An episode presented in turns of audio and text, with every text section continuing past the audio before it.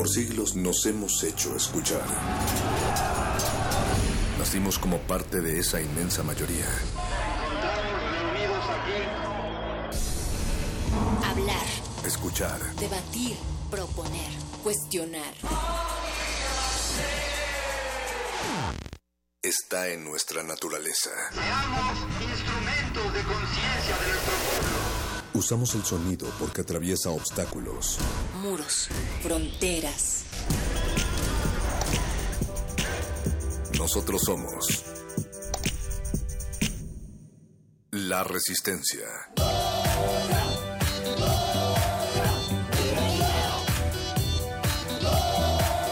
Resistencia modulada.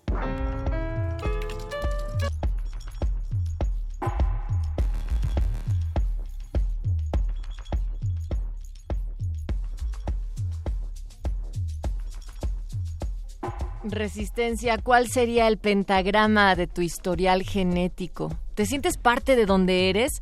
¿Seré que somos del sitio donde nacemos o donde resistimos? Nos escuchamos, nos oímos cuando prendemos la radio. ¿Cómo activar la escucha?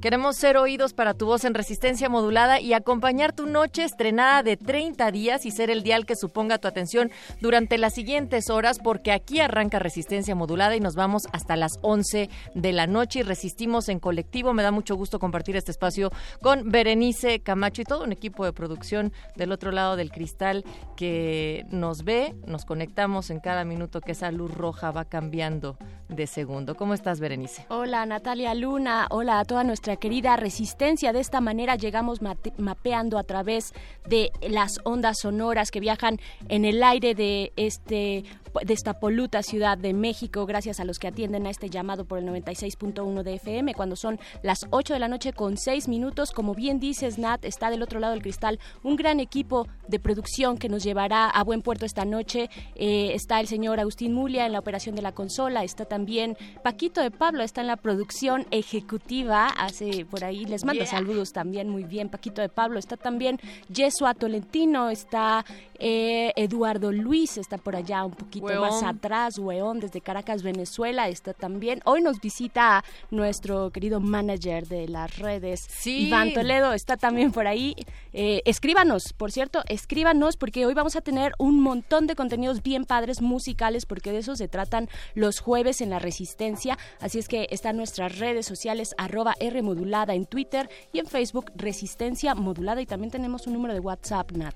Yo tengo el WhatsApp en mi mano y será el 55 81 donde también recibiremos y daremos una lectura a cada uno de sus comentarios. Y por supuesto ya lo dijiste, está Iván atendiendo las redes. Esta noche vamos a tener un programa muy variado, no solamente platicaremos con el residente sobre el nuevo proyecto, gira, disco, libro, sitio, en fin, un montón de cosas. Y también seguiremos con el tema semanal que tiene que ver con cáncer. Llega también cultivo de ejercicios esta noche, el laboratorio sónico de la Resistencia nos visita I Can Chase Dragons, el proyecto de Julio Gudiño, y también tendrán un enlace con Bareto desde Perú, así es que quédense eh, a la siguiente hora, después a las 9 de la noche llega el cultivo de ejercios Laboratorio Sonoro. Y para finalizar la noche, el espacio de alegre displicencia, Glaciares va a derretir con dos, tres sonidos sus tímpanos con la consigna todo menos jazz. ¡Ah! Buenísimo, va a estar eso con los glaciares tendiendo puentes donde antes solo había desiertos. Así es que vámonos con esto. También estará Bécame mucho oportunidades para todas y todos ustedes. Si tienen un proyecto entre los ojos, vamos eh, a darles algunas oportunidades a través de la voz del charro que llegará a esta cabina poco antes de las 9 de la noche. Pero nos vamos también con música, como ya dijimos, es jueves musical y para hacerle honor a nuestro siguiente invitado, eh, vamos a escuchar Guerra de Residente, el nuevo material que hace eh, eh, que hace René Pérez, que es precisamente también conocido como Residente, y así se llama también su nuevo material. Vamos a escuchar esto, Nat, y regresamos aquí a la Resistencia. Resistencia modulada.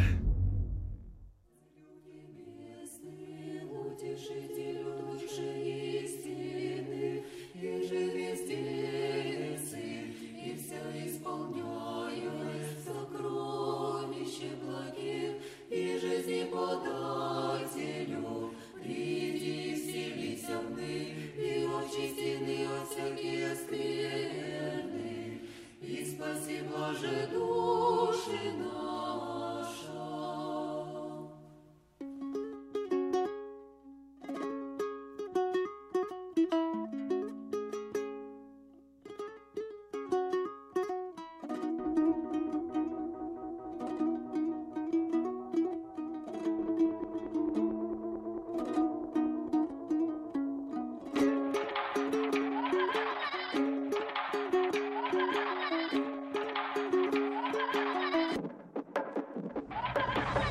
Te miro y mi rabia te toca.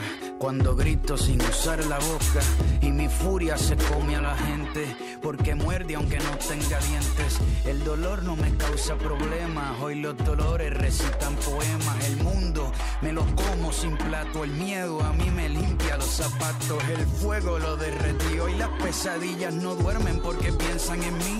Hoy puedo ver lo que el otro no vio y los pongo a rezar aunque no crean en Dios. Hoy las lágrimas lloran antes de morir y a los libros de historia los pongo a escribir que le tiemblen las piernas al planeta Tierra. Hoy yo vine a ganar y estoy hecho de guerra, hecho de guerra, y estoy hecho de guerra,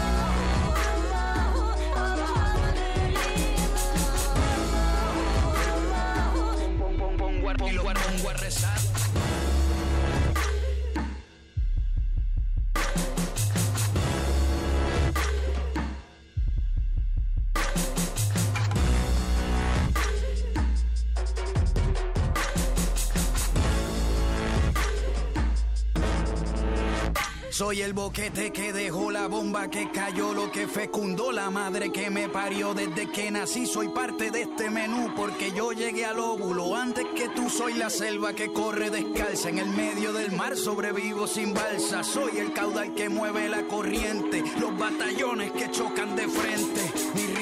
Que vengan de. Hoy ni siquiera los truenos me alzan la voz. Soy tu derrota, tus dos piernas rotas, el clavo en el pie que traspasó la bota. Soy la estrategia de cualquier combate. Hoy se gana o se pierde, no existe el empate. Soy las penas de tus alegrías, la guerra de noche y la guerra de día. Guerra de noche y la guerra de día.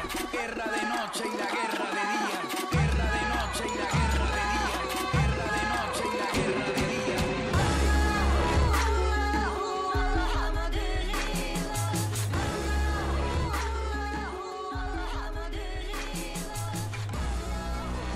Guerra del primer material discográfico de Residente, esta música basada en el ADN, pero que también se inscribe en nuestras células. Ya tenemos en la línea telefónica a René Pérez, el residente. Bienvenido a Resistencia Modulada nuevamente. Esta es tu casa, Radio UNAM. ¿Cómo estás, René?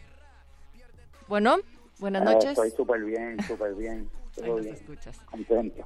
Hola René, te saluda Berenice Camacho, bienvenido de nuevo aquí a la UNAM, tú has estado por acá algunas veces ya en la Facultad de Ciencias Políticas y Sociales y bueno, nos da mucho gusto recibirte además con este primer eh, material solista que lanzas como residente después de muchos años de calle 13 de habernos puesto a bailar y a sudar, ahora nos traes este material y no solo este material discográfico, sino una gran cantidad de experiencias, René, en torno a este viaje que tú realizas a distintos lugares del mundo. Eh, cuéntanos de eso, de qué viene cargado este material, como decía, no solo el disco, sino también tu documental, cómo fue este tránsito para ti en distintos, distintas locaciones de este planeta.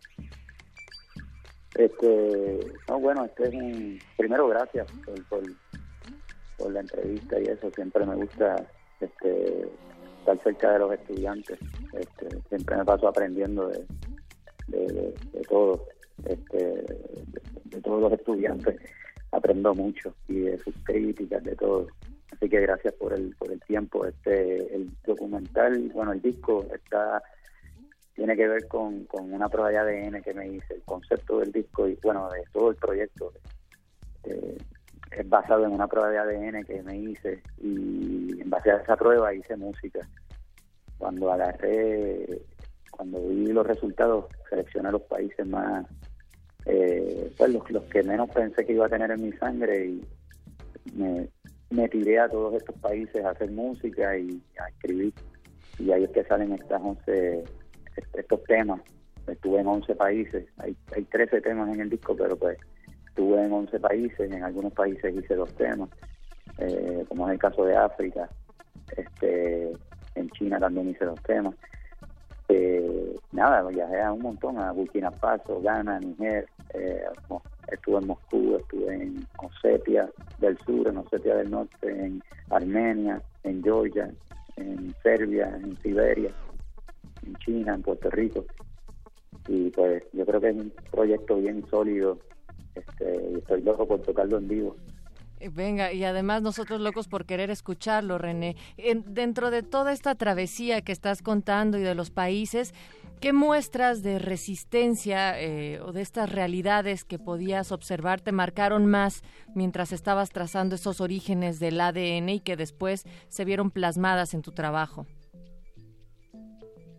Bueno, todas yo siento que fueron hasta cierto punto ahí se siente la la resistencia, la más la más clara es la, la de la guerra, un tema que habla sobre la guerra y que lo, lo trabajé, lo compuse, este, lo produje eh, y colaboré con, con músicos de países que están en conflictos entre sí. Este ejemplo, ahí hay unos tambores de Osetia que están tocando junto al Panduri, que es de Georgia, y Osetia y Georgia estuvieron en guerra en el 2008 y todavía siguen en conflicto por, pues por la zona del terreno de, de Osetia. Este, y también participan las voces son de Chechnya, que fueron acusados eh, unos terroristas de Chechnya, este, acusados de explotar una eh, y matar a 200 y pico de personas en una escuela en Beslan, que es el norte de, de Osetia. Este, estas son voces de Chechnya, entonces están ahí en el tema y el tema pues habla sobre la guerra. Eso, esa, toda esa experiencia, en adición a la experiencia en Armenia mientras estaba en guerra con Azerbaiyán, que lo van a ver más adelante en el documental, toda, ese, toda esa parte. Eh, cuando conozco a los refugiados de la guerra, esa energía que tenían, eh, la tristeza de la familia y de los hijos por sus padres que se fueron a la guerra este, y se quedaron ahí defendiendo su espacio, este, ahí yo sentí pues esa resistencia. Este, sí. Eh, residente, estuviste, bueno, en todos estos lugares lejanos para nosotros en Latinoamérica, pero eh, en esta experiencia, ¿dónde se tocan los polos? ¿Dónde encontraste un punto de encuentro, vaya la redundancia, este punto de unión entre los hemisferios y cómo lo traduces tú en, en tu música? Ahorita nos hablas de la guerra, de, pero también están los desplazados, por ejemplo. Hay una idea de migración también muy fuerte en tu, eh, en, tu disco y en tu material en general. Sí, este, pero cuál es, pero cuál es la pregunta para entenderla bien. El punto, el punto de encuentro. ¿Cuál es ese punto de encuentro de estas, eh, de estos eh, sociedades, pueblos marginados muchas veces, eh, en que, que, que, están en latitudes tan distintas, tan lejanas, o que así lo creemos, por lo menos de este lado en Latinoamérica, de pronto, pero dónde se encuentran, dónde se encuentran estos pueblos tan lejanos, aparentemente. Este, bueno, a mí algo que me pareció curioso fue la, similitud que tenía, por lo menos, eh, Puerto Rico con, con, varios de los países que visité, como Burkina, como Niger, como Setia del sur. Este, Puerto Rico es una colonia y un poco lo sentí lo mismo, aunque estos países son catalogados como países. Bueno, Setia del Sur no lo quieren reconocer como país, solamente lo está reconociendo, creo que Venezuela y, y quién más, Nicaragua, como cuatro países, Rusia, este, pero pero esa situación de colonia como Niger, que pues tiene su bandera y su presidente, pero en realidad yo siento que es una colonia francesa, porque trabajan como esclavos para Francia. Este, ese, ese punto de encuentro de los países pequeños siendo abusados por los más grandes eh, eh, es uno de esos encuentros y de similitudes que, que pude, o las que, que pude ver en la medida en que fui viajando. Algo a nivel de humanidad, eh, un punto de encuentro es eh, lo que yo hablo en el tema de Somos Anormales, que somos todos igual de distintos y que sí somos diferentes, pero somos iguales en muchas cosas. Y, este somos iguales en que, en que tenemos diferentes ideas y pensamientos. Este, entonces, eso también puede ser otro punto de encuentro eh, a nivel de se nos fue desafortunadamente la llamada. se nos fue residente estábamos bueno con estos temas Nat audiencia eh, con estos temas que no pueden dejar de sonar cuando tienes una conciencia, cuando tienes una actitud consciente frente al mundo, cuando tienes los ojos bien abiertos, eh, de la desigualdad. Nos hablaba de esto, pues que ahora conocemos o que hemos llamado también eh, en muchos espacios como neocolonialismo, ¿no? Ya, eh, si bien nos independizamos hace tanto, ahora él hablaba de las colonias, ex colonias francesas, pero eh, ahora tenemos un nuevo tipo de colonización, digamos. Sí, y bueno, ahorita estamos intentando restablecer la llamada. Ahí está. ¿Nos escuchas otra vez, residente? Sí, pero bueno, qué, bueno tenerte de vuelta. También me gustaría eh, retomar si estas, estas experiencias, estos lugares de los cuales estás siempre hablando como de conexión, también se ven reflejados en el trabajo, porque habíamos dicho en un principio, no solamente es el material del disco con estos nuevos 13 temas, también viene acompañado de un documental que hace una, un testimonio de todo tu recorrido y de un libro próximo también a salir, pero de un sitio. Yo me metí a este sitio residente y empecé a ingresar mis datos, ¿no? Ubicada acá en la Ciudad de México y también me llamó la atención que es un espacio para compartir el trabajo social que estamos realizando muchas personas. Tú lo has puesto así como héroes anónimos. Háblanos del sitio porque es también un trabajo bien ambicioso por conectar a personas en todas las latitudes.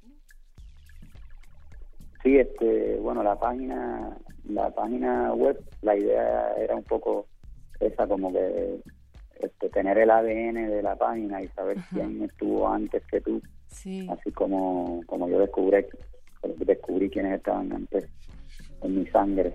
Este, y, pues también tener esa conexión entre, nada, las distancias entre persona y persona.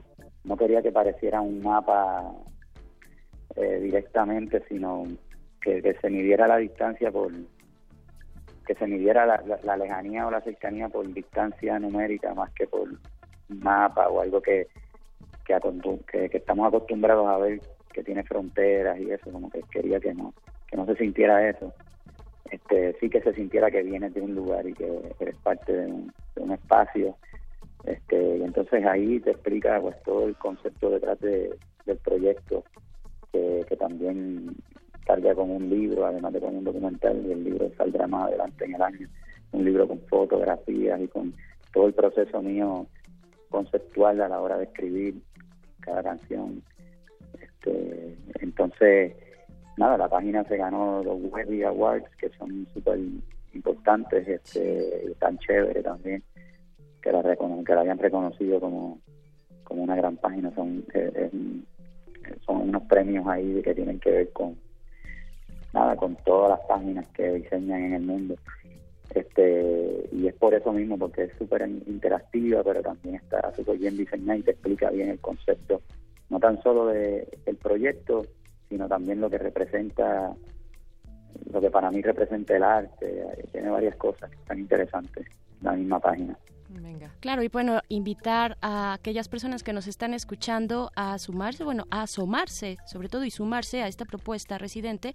La página es residente.com, ahí pueden encontrar además eh, una bienvenida muy eh, interesante y muy cálida, porque la primera frase que nos recibe es, todos somos residentes del espacio que ocupamos, y en nuestro espacio las fronteras no existen. Esa es parte de una frase de bienvenida de, este sitio del que estamos hablando ahora. Eh, ¿Qué te mueve a, escribir esto, residente?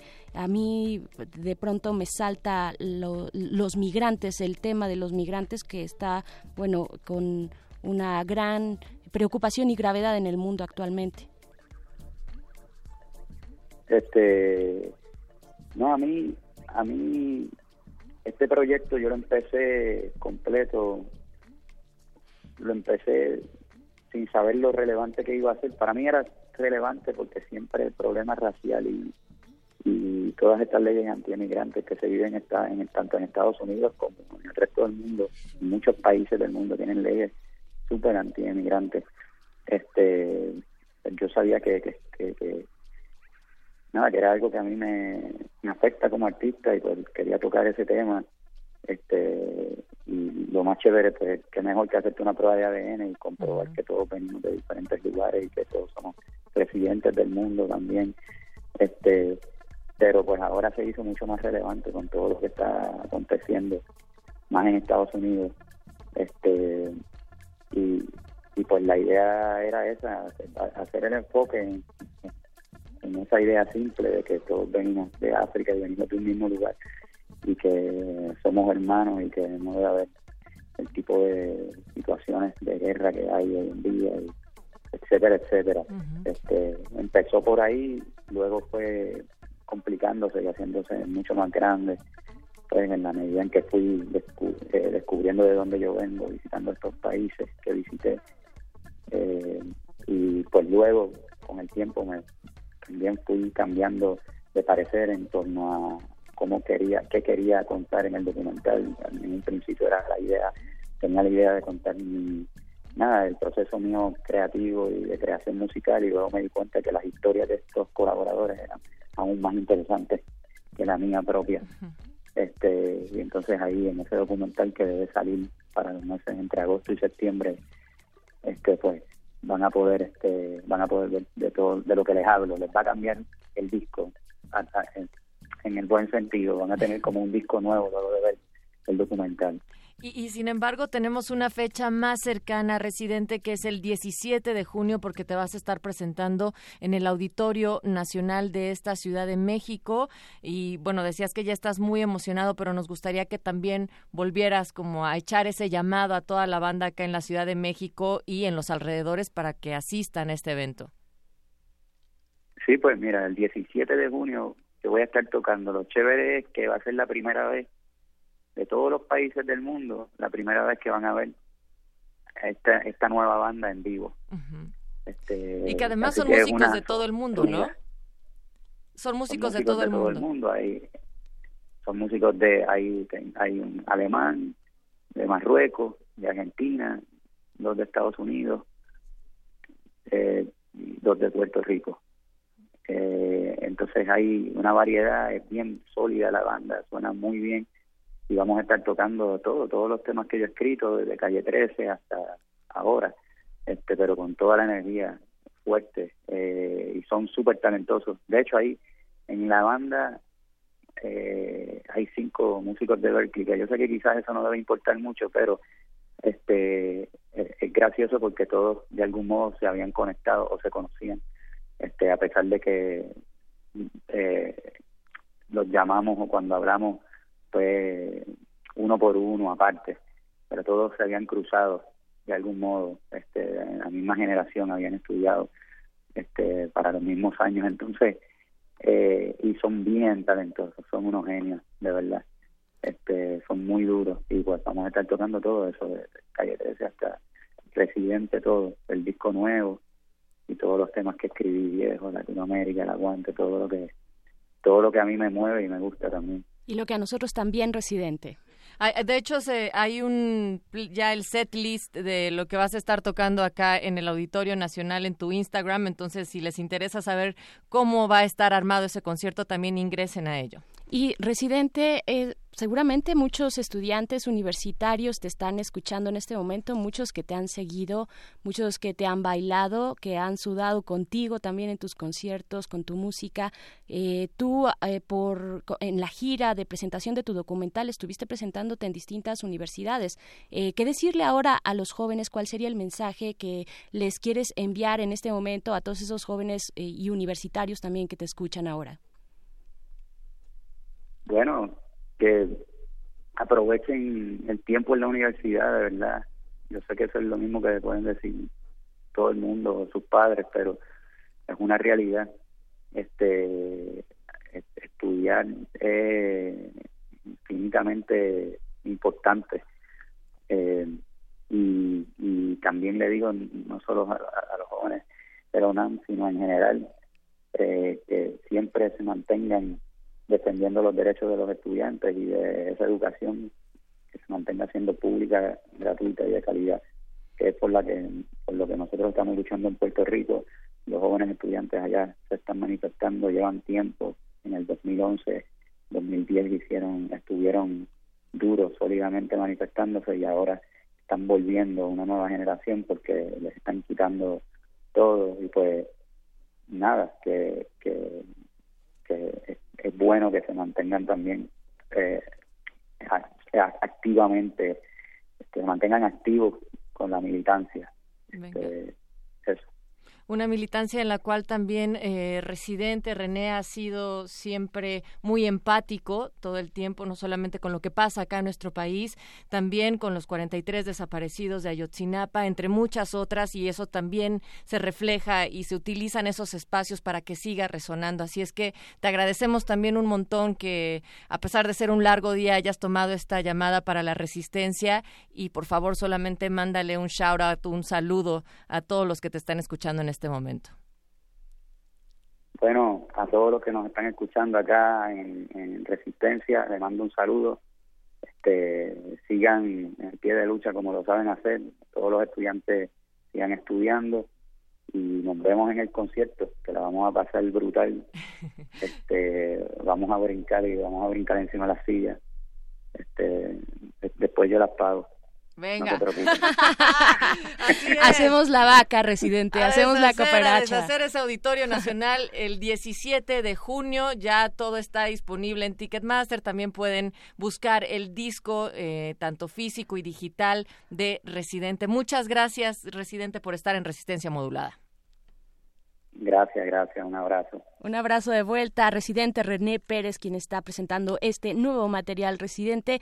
Así es que, bueno, ahí está la invitación, Nat. Nos vamos a ir con algo de música, precisamente, de Residente. ¿Con qué nos vamos? Desencuentro es la rola. Sí, que además es eh, un, hay un video musical de, de esta pieza de Desencuentro que protagoniza la actriz franco-canadiense Charlotte Le Bon y estaba, bueno, estaba leyendo como algunas de las cosas y explicaciones que daba de esta rola y era como hacerlo en Francia, hacerlo en París, donde se ubica como la ciudad del amor para contar este tipo de historias, pero que también ha sido una ciudad gravemente herida por los ataques terroristas. Y entonces, pues ustedes escuchen la historia, ahí va Desencuentro del material residente, su primer material como solista y que se va a estar presentando acá en la Ciudad de México el 17. Así es que un placer haber platicado y resistir juntos.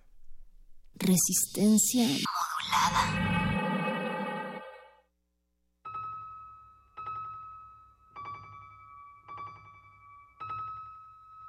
Todas mis mañanas amanecen arropadas con tu atardecer. Tú te duermes en mi hoy, yo despierto en tu ayer.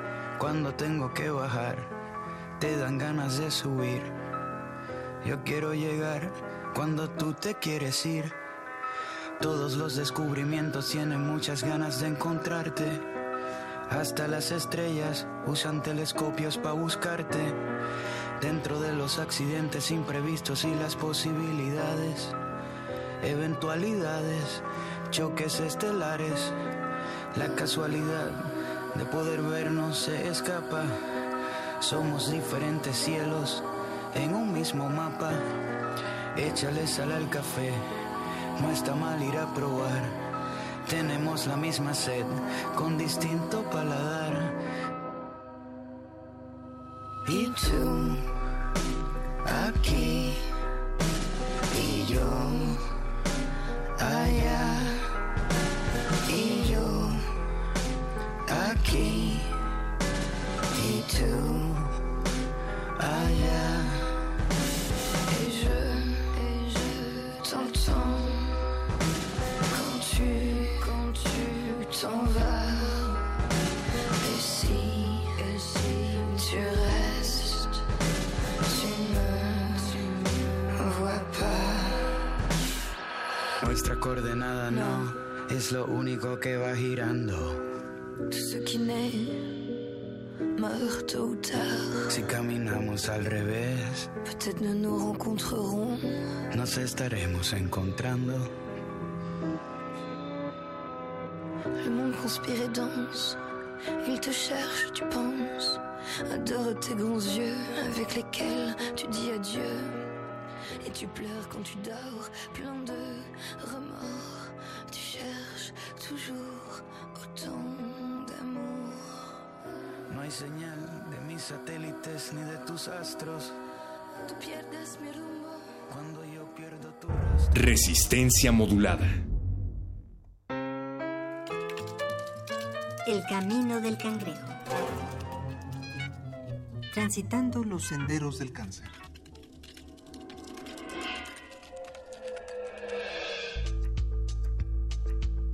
Se tiene registros de que los egipcios habían hablado de alteraciones corporales que acababan con los pacientes. Este, estos papiros tienen una antigüedad de 1600 años antes de Cristo, en donde ellos hacen la descripción de estos pacientes y lo han asociado con la presencia de cáncer, porque ellos no sabían por qué pasaba, simplemente acababa, secaba al paciente y se morían rápidamente.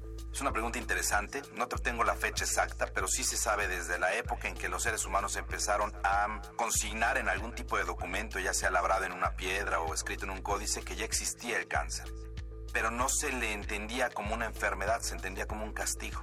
Ahora, ¿por qué se produce esto? Hay cuatro causas o cuatro grupos de causas. Primero, y es la que quizás tenemos más presente todo el mundo, es el estrés. El estrés solito puede provocar cáncer. Existen las causas de tipo biológicas, como son los virus y las bacterias. Existen causas de tipo físicas, las radiaciones de las pilas atómicas, los materiales radioactivos. En las causas químicas, la primera y más importante de todas, yo diría, que es el hábito de fumar. Otra creencia importante en nuestro México es que la gente cree que es un castigo de Dios. Tú vas a decir, ¿cómo crees que en nuestro siglo la gente cree que es un castigo de Dios? Pues sí.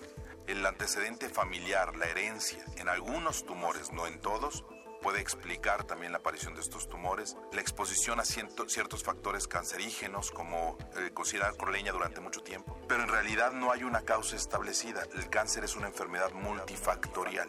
Quiere decir, hay personas sometidas a los mismos factores de riesgo y no tienen este tumor. Y hay otras que sin someterse a factores de riesgo desarrollan cáncer y esto es inexplicable. Más bien cada paciente es diferente y cada tipo de tumor es diferente. Pues no, hay, hay que ver, hay, hay, siempre en cuidados paliativos se dice, siempre hay algo que hacer. Digo, estoy hablando de las últimas etapas. Al inicio del, del, del diagnóstico, pues siempre hay algo que hacer. O sea, las, siempre hay que darle a las personas una esperanza. El segundo pensamiento es, después de me voy a morir, voy a morir con dolor.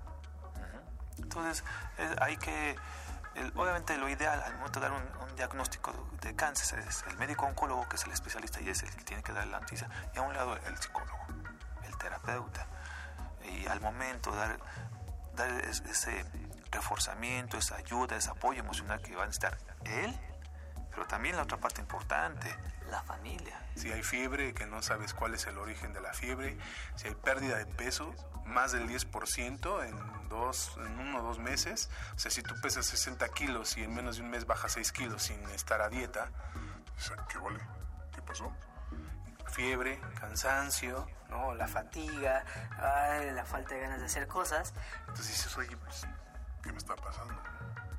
Entonces cuando empieza a interrogar qué ha sentido de extraño, puede ser desde hace dos años empecé con dolor en el epigastrio y tengo reflujo y, y, como algo con grasa, me siento muy lleno y en las noches me despierto porque siento que se me sube el chile, como dice la gente, ¿no? Entonces ya cuando le haces la endoscopía te das cuenta que hay unas úlceras o, o que hay ahí algo raro que está sangrando, pues le tomas la, la biopsia y te das cuenta que tiene un cáncer, ¿no? Cuando lo detectas de esa forma. Pero te digo, si no lo detectas, será Bills, eu.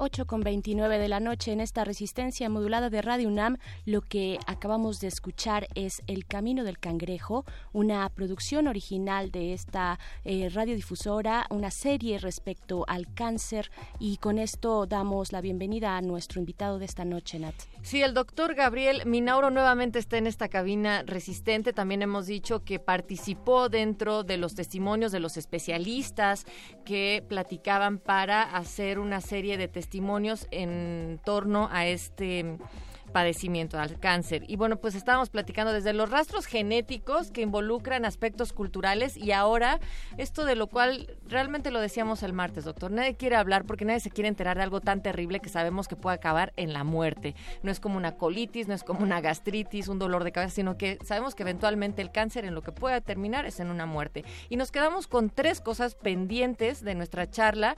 La primera de ellas es qué hacer para eh, tomar precauciones o medidas en cuanto a estudios se refiere si yo quiero saber si puedo tener cáncer o si tengo. Ok. Buenas noches, ¿cómo están? ¿Qué tal, doctor? Me fui de largo, doctor. Sí, queremos yo sé, aprovechar. Yo sé, yo también podría seguir platicando de esto cualquier cantidad de tiempo, Por pero vamos eso a lo tratar de invitamos de cortarlo. nuevo, doctor. Eh, la mayor parte de la gente que me llega al consultorio me pregunta, no, no el paciente, el que ya tiene enfermedad ya no te lo pregunta, pero los familiares o los conocidos te preguntan qué me puedo hacer para detectar si tengo cáncer. Dígame un estudio, el de sangre, el de los marcadores tumorales. Hay mucha desinformación. No existen marcadores tumorales. Hay muchísimos, pero no para diagnóstico oportuno de cáncer. Estos son para seguimiento de pacientes que ya se conocen con cáncer. Así que escuchar que un estudio de sangre va a detectar cáncer en cualquier persona es falso. Eso no existe. Los estudios que hacemos para la detección oportuna tienen que ver más bien con la eh, eh, identificación de los de, de- de las personas que están más en riesgo de padecer los más comunes. Decíamos que en orden más o menos decreciente, cáncer de mama, cáncer cervicuterino, cáncer de pulmón, de próstata y colon. Estos son los cinco más frecuentes.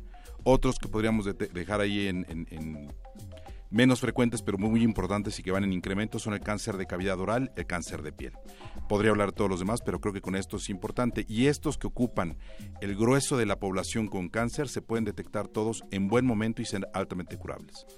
Para detección oportuna de mama, tengo que detener un segundo, no sirve la autoexploración. No nos diga eso, doctor. No es- por no, favor. Espérese, Espera, espera, a ver, espérese, porque hay campañas. Claro. este, Sí, hay dinero por- eh, del- dinero de nuestros impuestos, eh, campañas públicas. Hablamos de la detección oportuna del cáncer. Claro. Cuando una mujer ya toca una bolita en el pecho, Ya fue. por definición, no es una etapa temprana. La mejor manera de detectarlo de manera oportuna es la mastografía en personas, en, la- en las mujeres de más de 40 años en general. Si hay algún factor de riesgo, se recomienda una mastografía a los 35 años, pero es el estudio radiológico de la mama, la mastografía, el método de elección para la detección oportuna. Es un método relativamente económico que se puede aplicar a la inmensa mayoría de la población y ese sí permite detectar lesiones incluso de menos de 5 milímetros, por lo tanto, detectables, eh, detectadas a tiempo, curables y no palpables. Entonces, ¿Con qué periodicidad? Ajá, exacto. Eh, mujeres de más de 40 años tengan o no factores de riesgo año con año. Ok, y por ejemplo, nosotras, que todavía no tenemos 40 años, sería un ultrasonido mamario. Se recomienda la autoexploración para conocimiento de la anatomía de la mama, para que sepan cómo está conformada, qué estructura tiene y poder detectar las diferencias si es que hubo alguna en el transcurso del tiempo. Y, eh, o sea, la autoexploración sí es útil como una rutina para la revisión de la mama, no necesariamente para detección oportuna de cáncer. Pero es súper difícil si tienes fibrosis o inicios de hasta fibrosis. porque explorarse es- complicado. Ajá. Hasta Sí. explor- la exploración requiere de algún aprendizaje y eso te lo enseña tu médico en la consulta.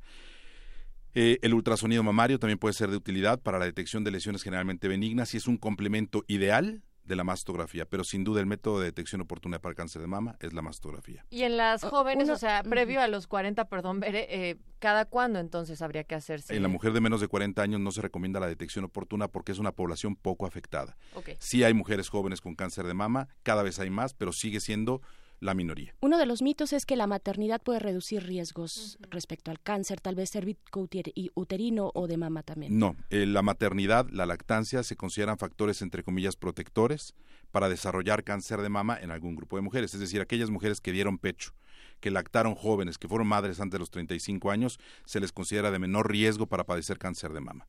No es una condición que se presente siempre, pero sí por estadísticas eso puede ser. Venga. Cáncer de colon, la colonoscopía. Es un estudio invasivo, es más costoso que la mastografía, pero y precisamente por eso no se recomienda hacer año con año, salvo aquellas personas que hayan tenido familiares con cáncer de colon.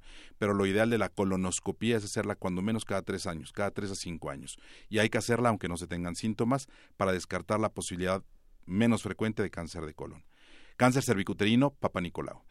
Y ese se recomienda desde el inicio de la eh, eh, vida sexual activa. Eh, ahí sí hay mujeres más jóvenes con este padecimiento. Hoy en día es el segundo, el, el segundo en frecuencia y se recomienda el Papa Nicolau una vez por año en todas las mujeres que hayan iniciado vida sexual activa. El temido BPH, doctor. Del cual hay una sí. desinformación terrible. Pues de todo, nos estamos Claro. enterando que de todo hay Claro. desinformación. No significa que tener virus de papiloma humano sea igual a cáncer. Por supuesto que es bien importante detectarlo y tratar de tipificar si es el de alto riesgo para, pues, para poder identificar a los pacientes que tengan mayor riesgo de cáncer. Y para las niñas existe también la vacuna. Esta, en teoría, para prevenir la infección por los subtipos más importantes de virus de papiloma humano. Hay más de 140 diferentes tipos de virus de papiloma humano. Ok. Y de esos, dos o tres son los que generan el mayor riesgo de cáncer de, de cervicuterino. Cáncer de pulmón, una tele de tórax. Y yo ¿Ya podría decir que los son que los tíos- fuman resistencia? Y varones, ¿Vamos? cáncer de próstata. El de próstata. Bueno, si todos estos que se pueden aplicar en hombres y en mujeres son importantes y es difícil que la, que la población generalmente acuda aún sin síntomas, seguimos viviendo en un país desafortunadamente machista en el que pregunten Eso. a cuántos varones de 40 años se van a hacer su detección oportuna de cáncer de próstata. No los hay. ¿Cuándo se recomienda iniciar A con partir estas? de los 40 años, todos los varones tienen que hacerse una exploración cuando menos una vez por año. Esto es una palpación directa de la próstata y eh, el examen de sangre, que sí es un antígeno prostático y que es muy específico para detectar cáncer de próstata. Quizás es uno de los pocos que sí orienta la detección oportuna de cáncer de próstata. Eh, cáncer de cavidad oral, quería hacer mención de esto porque cada vez es más frecuente. Hoy en día en el mundo está entre sexto y séptimo lugar el cáncer de lengua en personas jóvenes. Y, y buena parte de los subsitios de la cavidad oral también tienen una alta incidencia de cáncer. La revisión exclusivamente abriendo la boca, palpándole y viendo lesiones que puedan ser ya lesiones cancerosas o precancerosas. No quiero entrar en detalles para no tardarme mucho más. Y el cáncer de piel, la gran ventaja del cavidad, de la cavidad oral y de la, y de la piel es que están a, a- a simple vista. Con simplemente observar la cavidad oral y la piel, podemos identificar lesiones malignas o premalignas y darles tratamiento oportuno. ¿Hay algunos sujetos en riesgo, por ejemplo, para cavidad oral, eh, tal vez el tabaquismo, los fumadores, El tabaquismo, por Sí. supuesto, el alcoholismo y el alcoholismo? ahora que está muy en boga platicarlo, pero también el consumo de otros inhalados, como el- la can- cannabis, marihuana, el humo, no necesariamente la sustancia activa, el humo también puede generar un riesgo importante para padecer cáncer de cavidad oral y vías aerodigestivas superiores. A ver, entonces ya pasamos por más o menos los estudios que tendríamos que hacernos de básico, ¿no? Así Dependiendo del género, nuestra edad. Mitos sobre la quimioterapia. Los mitos tienen que ver más con lo que la gente dice. Yo cuando platico esto con mis pacientes, lo que les puedo decir es, eh, no haga mucho caso de lo que le dicen de la quimioterapia, porque quien se lo dijo se curó. ¿Cómo qué? Hay, más bien voy a empezar con realidades. En efecto, la quimioterapia sí se asocia a náuseas, vómito, mareos, pérdida de peso, baja en las defensas, anemia, cansancio, fatiga, muchas otras cosas más. Pero estos efectos secundarios desaparecen una vez que termina el tratamiento de quimioterapia. Hay especialistas hoy en día sumamente preparados en el manejo de los medicamentos tóxicos y que pueden calcular las dosis adecuadas para hacer menores los efectos colaterales y por supuesto lograr lo que se pretende que es curar la enfermedad. La típica frase, es que es veneno lo que te están inyectando. Es terrible, es una de las cosas que más alejan a los pacientes del tratamiento. Cuando al paciente le dicen, si no te mató la enfermedad, te va a matar la quimio, van sí. por jugo nonin, por fluorescencia y por guanábana. Eso no sirve. La quimioterapia está diseñada para atacar a las células cancerosas, sí puede resultar tóxica para el paciente, pero estos efectos se miden muy bien. Hay medicamentos que contrarrestan los efectos tóxicos, se quitan los efectos colaterales una vez que se termina el tratamiento y quedan los efectos benéficos que son fundamentalmente el control y curación de la enfermedad. Si su médico les propone quimioterapia, sin temor hay que tomarla, porque hoy en día los medicamentos son menos tóxicos, más seguros y los especialistas cada vez más calificados. O sea, sí o sí, si hay eh, un enfermo de cáncer, tiene que someterse al tratamiento de quimo- quimi- No quimioterapia. siempre. Hay algunos tratamientos, hay algunos. Todo depende del tipo de cáncer. Platicábamos ahí en el camino del cangrejo que el cáncer engloba en realidad a un grupo de enfermedades todos distintos. Diferentes tratamientos, pronósticos, comportamientos clínicos. Y ahora otro tratamiento complementario, o, o sea, se puede dar las dos o solamente la radioterapia. Mitos sobre la radioterapia. También todo depende del tipo de tumor, de la etapa del tumor y de muchos otros factores. La radioterapia y la quimioterapia generalmente se asocian al tratamiento quirúrgico, pero hay algunos tumores que no requieren de cirugía y que se curan con quimio-radioterapia, otros se curan exclusivamente con radioterapia, los menos, pero se curan. Perdóname, doctor, me voy a regresar a lo más básico. Para quienes no sabemos ni idea de qué consiste una quimioterapia, ¿qué es así explicado en ABC igual con la radioterapia, por favor? Exactamente. La quimioterapia es un tratamiento eh, que consiste en la aplicación de medicamentos no es una quimioterapia. La quimioterapia engloba a cientos de medicamentos y se utilizan dependiendo del tipo de tumor, la etapa, la localización, el tipo de célula que vamos a tratar y se combinan de acuerdo a ello. Quiere decir que para una enfermedad, a un tipo de tumor canceroso se le da un tipo de quimioterapia o una combinación diferente que a otro tipo de tumor. No es la, la misma quimioterapia para el cáncer de mama que para el cáncer de páncreas, que para el cáncer de pulmón. Son un grupo de medicamentos que se combinan y se administran a través de la sangre y por esta vía se extienden en todo el organismo y atacan a las células cancerosas en donde se encuentren. Y dependiendo del tumor es el tiempo que están haciendo pasar estos eh, los ciclos de quimioterapia, claro. Dependiendo del tipo de tumor, la etapa del tumor, las, las características del paciente, la quimioterapia se administra de diferentes maneras. Hay quienes requieren ciclos muy prolongados, hay quienes requieren ciclos muy cortos, hay quienes requieren la multifracción. Por eso hay un especialista dedicado exclusivamente a la administración de quimioterapia. La radioterapia, doctor. Es un tratamiento que se suma generalmente a la cirugía, pero también se puede utilizar solo y tiene como finalidad esterilizar la zona en donde se encontraba el tumor de células cancerosas generalmente se utiliza para eh, eh, sumarse al tratamiento quirúrgico. Ejemplo, cáncer de mama. Si la etapa es avanzada o relativamente avanzada en el cáncer de mama, se extirpa el tumor quirúrgicamente y se complementa en la misma zona donde estaba el tumor con radiaciones, rayos directamente que vienen, se parecen a los rayos X, pero son mucho más potentes y combaten a las células cancerosas. Ese no es un tratamiento que se administre por la sangre. Son equipos muy sofisticados que aplican la radiación directamente en la zona que pretendemos tratar el tumor. Venga, pues con esos básicos, ¿alguna otra idea para finalizar eh, nuevamente, querido doctor Gabriel? Y sobre todo también para complementar o evitar también, eh, hay alimentos que de pronto se ponen de moda y se dice, bueno, con esto puedes tal vez evitar de alguna u otra manera. La cúrcuma, el, el, el, el brócoli. gorgojo, deja los alimentos. Yo he visto gente que come gorgojos, que son animales insectos, bueno, pues cada quien. Bueno, o sea, la, alimentación sana si nos alivian, eso lo decíamos el martes. Sí, yo pensaba más en esta parte del brócoli, ¿no? Este, no, bueno, la este alimentación sana te complementa y te ayuda para cualquier tipo de enfermedad, incluyendo el cáncer. Eh, pero no hay un tipo de dieta específica que pueda prevenir ningún tipo de tumor. Ok. Ahí está. lapidario, Pero échenos esperanza, doctor. O sea, dentro de todo esto... Eh, es que es lo que, exacto, es lo que nos gusta no nos quite todo lo malo. Más bien, díganos también qué cosas sí podemos estar haciendo bien eh, y sobre todo del cómo podemos empezar a atender esto oportunamente. Las personas que en general tienen mayor riesgo de padecer algún tumor, ok. Una, una indicación frecuente es no beber y no fumar.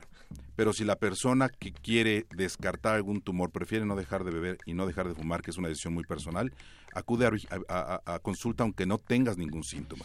Si consumes una gran cantidad de tabaco o consumes una moderada o alta cantidad de alcohol, trata de tomar conciencia y acude a revisión, cuando menos para una detección oportuna. Decíamos que no hay manera de prevenir el cáncer, pero sí de detectarlo a tiempo.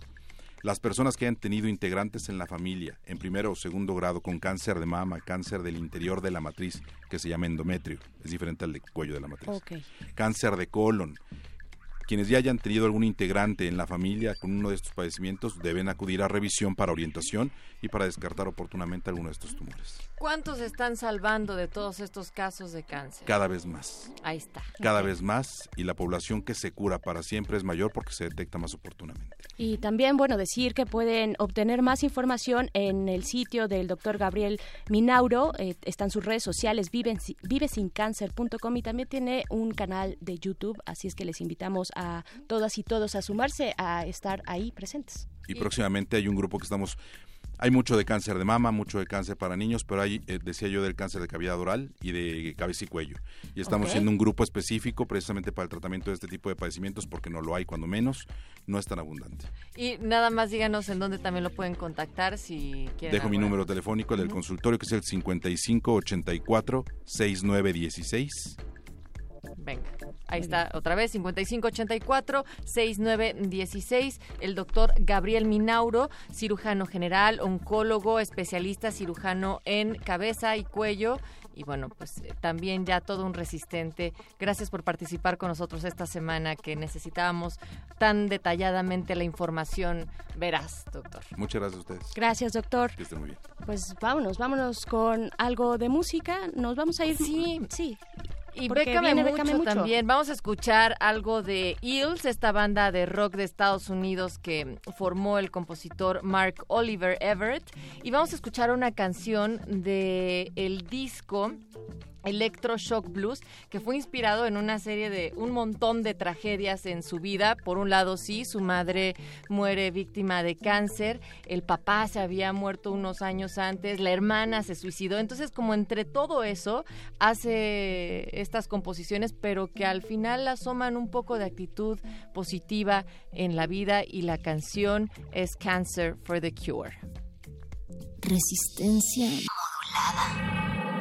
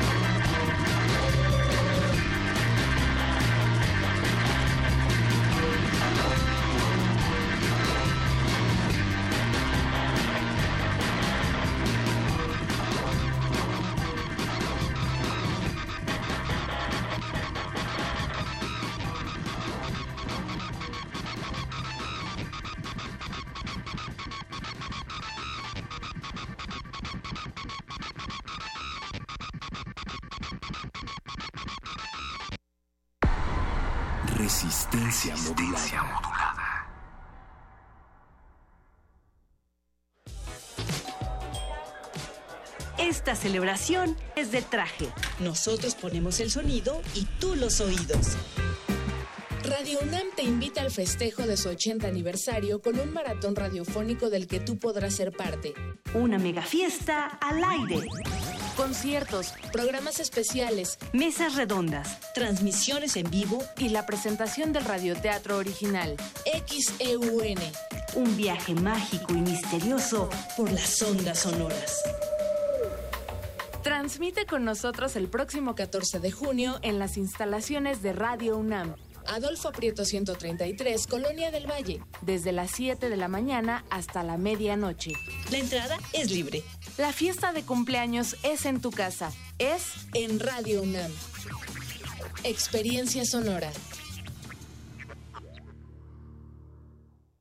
Mi mamá dice que respete a los mayores, pero ella pelea con la vecina que está viejita y ni oye. Mi papá dice que no debo mentir, pero cuando le hablan a sus clientes, veo que les miente. Si quieres respeto, respeta. Si pides tolerancia, tolera. Si deseas honestidad, sé honesto. Porque hacer lo correcto mejora nuestra vida. Yo respeto. Tú toleras. Todos somos honestos.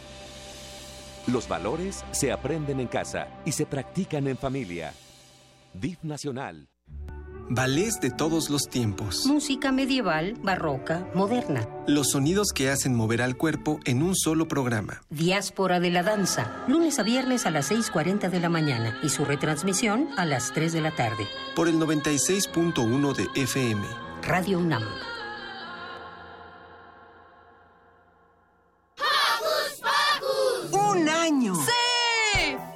Hocus Pocus celebra un año al aire. Festejemos juntos con la música de Cachivache, rock para chavitos.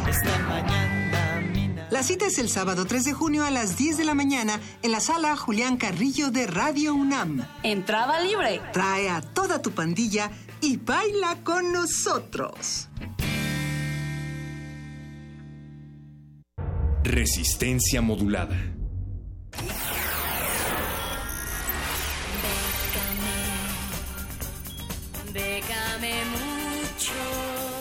Convocatorias de todos los sabores y latitudes para las mentes mexicanas. Toga y Birrete, especializados en resistir economías en decadencia. Décame mucho. Déjame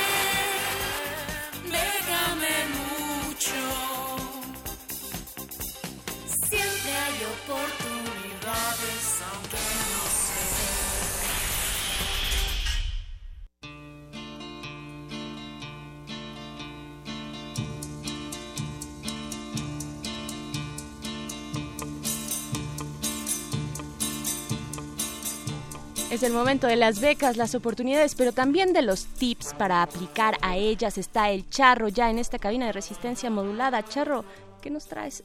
Buenas noches resistentes, buenas noches muchachas, todos los que están aquí en la cabina, pues sí, aquí estamos como cada miércoles con más información de convocatorias a nivel mundial donde pueden participar mexicanos. Hoy lograste llegar a esta cabina porque traes tus flotis tipo Bolobán y entonces esta ciudad y las lluvias te Sí. hicieron los mandados. Sí, la vez pasada no los, no los tenía a la mano, esta vez sí me No salvaron sorteaste, como a Iber, vez. saqué los bolovanes inflables y llegué a tiempo. Vámonos. ¿Qué nos traes? Pues bueno, primero el tip de esta semana es para todos aquellos que están iniciándose en esto de la gestión o quieren aterrizar bien su proyecto. Uno de los principales errores que tienen es como querer abarcar todas sus ideas en un mismo proyecto. Entonces sería como a grandes rasgos un tema por proyecto o lo más concreto posible. Por ejemplo, si alguien quiere hacer una investigación, no sé, de ciencia, como aterrizarlo lo más posible a un tema en específico o que uno sea el principal y como subíndices haya varios, pero siempre sea uno el principal. Sea música, sea cambio climático, sea lo que sea, siempre como que enfocarlo a uno y de ahí subíndices que ayudarán a cumplir ese ese objetivo. Porque Charro, bueno, luego es también un, es un tip para la vida, ¿eh? Perdón, pero lo es. Bueno, también. enfocarnos, digo, y para hacer la tesis, por supuesto, también. Claro, ¿no? claro, para todos aquellos de la entrenan. tesis también Y luego pueden para acabarla. Y para acabarla, Y para también titularte. acotar, por Ajá. supuesto, acotar siempre. Ajá. Porque bueno, uno de los, de los primeros este, eh, errores que tienen ya cuando empiezan a aprender esta de la documentación, empiezan a, a ver todas las convocatorias disponibles a las que pueden aplicar, se empiezan, como decirlo, a engolosinar con que, ah, bueno, esta convocatoria es de mucha lana y mi proyecto medio se parece y por querer participar Ok. le empiezan a agregar cosas que ya no tienen tanto que ver y pues al final es un proyecto como de chile, de mole y de manteca y eso se nota y los jueces pues lo, lo notan y por eso puede ser que sean descalificados. Lo mejor es si su proyecto que ya tienen definido no aplica tal cual a una convocatoria que les interese, pero tienen idea de cómo poder aplicar, hagan otro proyecto para aplicar esa convocatoria, no hagan mezcla de ambos porque entonces ni uno gana ni otro. Resulta contraproducente, entonces. Así es, bueno, ese sería el tip de la semana, aterrícenlo, no se engolosinen, un tema por cada proyecto a grandes rasgos. Y vámonos con la información, esta semana traemos lo que es el premio eh, Fronteras del Conocimiento a cargo de la Fundación BBV Bancomer, cierra el próximo 30 de junio y está abierta a nivel mundial. A grandes rasgos, este premio reconoce la investigación básica y el trabajo creativo de excelencia enmarcados en avances teóricos, modelos y perspectivas fundamentales para una mejor comprensión de los mundos naturales, sociales o artificiales. ¿De qué trata grandes rasgos este choro tan filosófico? Pues que premia investigaciones que a- empujen lo que son las fronteras del conocimiento o en alguna de las categorías que se mencionan, o en alguna innovación puede ser este en cambio climático, música contemporánea, economía, finanzas, gestión, tecnologías de información, ciencias como física, química, matemáticas. Ahora sí que un avance nuevo que hayan aportado en estas categorías serán premiados. Biomédica, por ejemplo, este, ahora que estábamos hablando de cáncer, ¿no? También aplica. Y estoy queriendo pensar que si se trata de una institución bancaria, más les vale que salgan, pero con todo el chelín, mi querido. Forradísimos. Así es, como bien dice este, este- yo también me sorprendí, lo revisé hasta tres veces cuando... No lo cuando puedo vi- creer. No, yo tampoco- vi el- tampoco lo puedo creer, esto es en serio. efectivo. Eh, para cada categoría, que son ocho diferentes, habrá un diploma, una obra conmemorativa. Pero y- sáltate eso, llega el chelín. al grano, y al grano. el chelín es de 400 mil euros para cada categoría, que debe haber un ganador en promedio. Puede que haya más ganadores, en el caso que una categoría tenga más de un ganador, se repartirá en partes iguales, pero Ah. en la edición del año pasado hubo un ganador por cada categoría. Háblame bonito. Esto en euros, ¿cuánto En es? pesos. A la Pesos cotización mexicanos. del día de hoy estamos hablando de 8 millones 400 mil pesos. Nada Eso más. sí, no sube el euro más. Nada más, para cada categoría. No, bueno, forradísimos van a salir de Y, esto. y que quede de récord que esta es la beca que más Más jugosa que hemos dicho en Beca de. Mucho. Sí. Para todos En la historia de la resistencia. checar. Y bueno, también cabe mencionar que hacen un énfasis específico en las categorías ecología y biología de la conservación, ahora que que el mundo se va a acabar. que el ¿no? mundo se va a acabar y Que-. Trump ha- ha Trump- dicho que Estados Unidos sale del acuerdo en París de, cambio climático. claro. Hacen énfasis en, la ecología, biología de la conservación y en cambio climático. Entonces, aunque es el mismo estipendio para todas las categorías, sí hacen un párrafo, una mención especial de estas categorías. Así que todos aquellos que estaban tristes, desanimados porque el mundo olerá más feo cada vez más, pues pueden aquí apoyar con su idea, proyecto para pues mejorar lo que otros desmejoran. ¿Qué más, Charro? ¿Qué más traes? Eh, ah, bueno, no, no, esta categoría, esta convocatoria solamente cabe mencionar que aunque el, el proyecto sí puede ser eh, titular una persona física, tienen que ser nominados por un tipo de institución, llámese una asociación, una escuela, hay toda la lista de posibilidades con las que podrían aplicar de acuerdo a la categoría, pero sí los nomina una institución, pero el que recibe el premio puede ser una persona física. Pues Ok. para que chequen a detalle en las bases completas que ahorita les recordamos las redes. Y bueno, la siguiente convocatoria que les traigo es para todos que tienen su corazoncito musical como yo. Eh, está abierta ya la convocatoria de 2017 del premio Armando Manzanero, en donde pueden participar todos los autores y cantautores mexicanos y extranjeros residentes en este país, por, pero tienen que demostrar al menos tres años de residencia con documentos oficiales. Entonces ya pueden participar. Tienen que mandar una canción con música y letra inéditas de su autoría y tendrán que tener al menos 14 años cumplidos y la obra deberá durar de entre 3 a 5 minutos por participante. Los tres premios principales son, tercer lugar, 50 mil pesos, segundo lugar, 100 mil pesos, primer lugar, 150 mil pesos. Así que haciendo un, una- un balance por minuto, estamos hablando que de a 50 mil pesos el minuto, si, sus ca- si su canción duró tres minutotes. Pero y bueno, cayó en primer lugar. y cayó en primer lugar. Oye, Charo, No, pues en- buenísimo, nada mal, ¿eh? En tu experiencia, por ejemplo, este tipo de concursos, sí se los llegan a, a ganar chavos que están empezando, vaya, o que no tienen un reconocimiento eh, más comercial o una trayectoria muy consolidada. Sí, eh, está abierto, eh, hicieron énfasis en que están abiertos para todos los géneros, siempre y cuando sea canción, así de música y letra. No importa la grabación, se fijan, obviamente que se entienda tanto la música como la letra, pero se fijan en la composición. composición, por El supuesto. caso de la edición número uno de este premio, precisamente, el ganador del primer lugar era un cantautor, eh, Eric Daniel Lizanca que eh, venía de viene de Bajo California, pero ya se quedó aquí en la Ciudad de México, ganó el primer lugar y no tenía reconocimiento, trayectoria como para decir que, que, influyó en, en el fallo del jurado. Y pues ahorita ya está haciendo una carrera gracias al premio y después entrar al, al taller de composición de la SACM. Pero bueno, entonces no importa el género, no importa tampoco si tienen o no trayectoria, siempre y cuando cumplan los requisitos, este, pueden aplicar. El costo es gratuito, es en línea, así que también, bueno, para los que están en la Ciudad de México pueden llevarlo directamente a las instalaciones de SACM, pero para el resto del país pueden hacerlo vía en línea, así que a la mano y fácil y sencillo. ¿Y cuándo cierra esta, este premio, que además es uno de los más concurridos, ¿no? Así es, este premio cierra el próximo 18 de agosto a las 3 de la tarde para aquellos que lo van a entregar en físico o para que sepan hasta qué hora va a cerrar el sistema en línea. El 18 de agosto, así que tienen tiempo, si todavía no tienen listo su tema o no lo tienen grabado, pueden grabarlo y mandarlo y participar de este premio Armando Manzanero 2017. Pero para aquellos que no tenían lápiz y papel a la mano, como siempre ya esta información y otra convocatoria que de su interés está posteado en las redes sociales de Iguanabit, Facebook, Twitter, Iguanabit, hashtag Bécame Mucho y en las redes sociales de Resistencia Modulada, muchachos. Arroba R modulada, hashtag bécame mucho para todas y todos aquellos interesados en estas oportunidades. Muchas gracias, Charro. Nos estamos aquí escuchando la próxima semana. ¿Cómo no?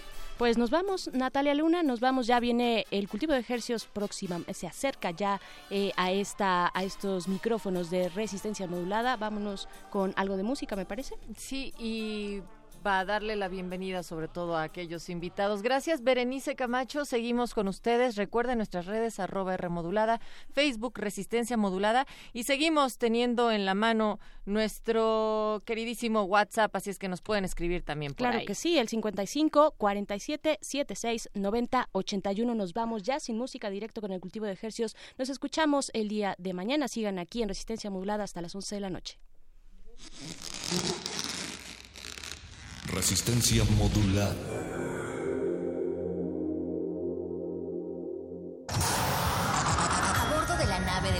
Existe una habitación que nunca se abre.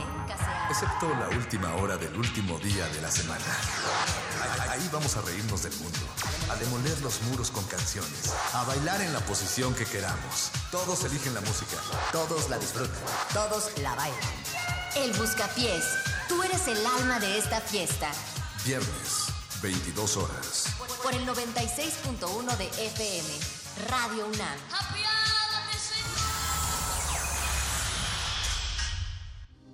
Resistencia modulada.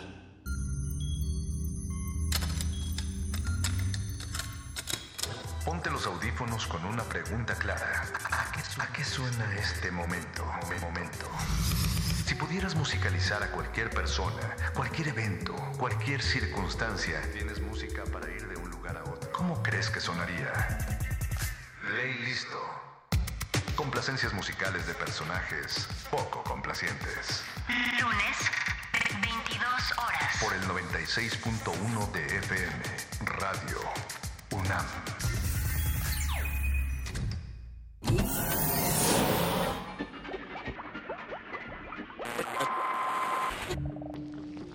Entre los brotes culturales silvestres y la hidroponía acusmática se encuentran las conversaciones cantadas. Estudiamos el milagro de la música libre en el aire. Cultivo de hercios. Frescura en la flora musical.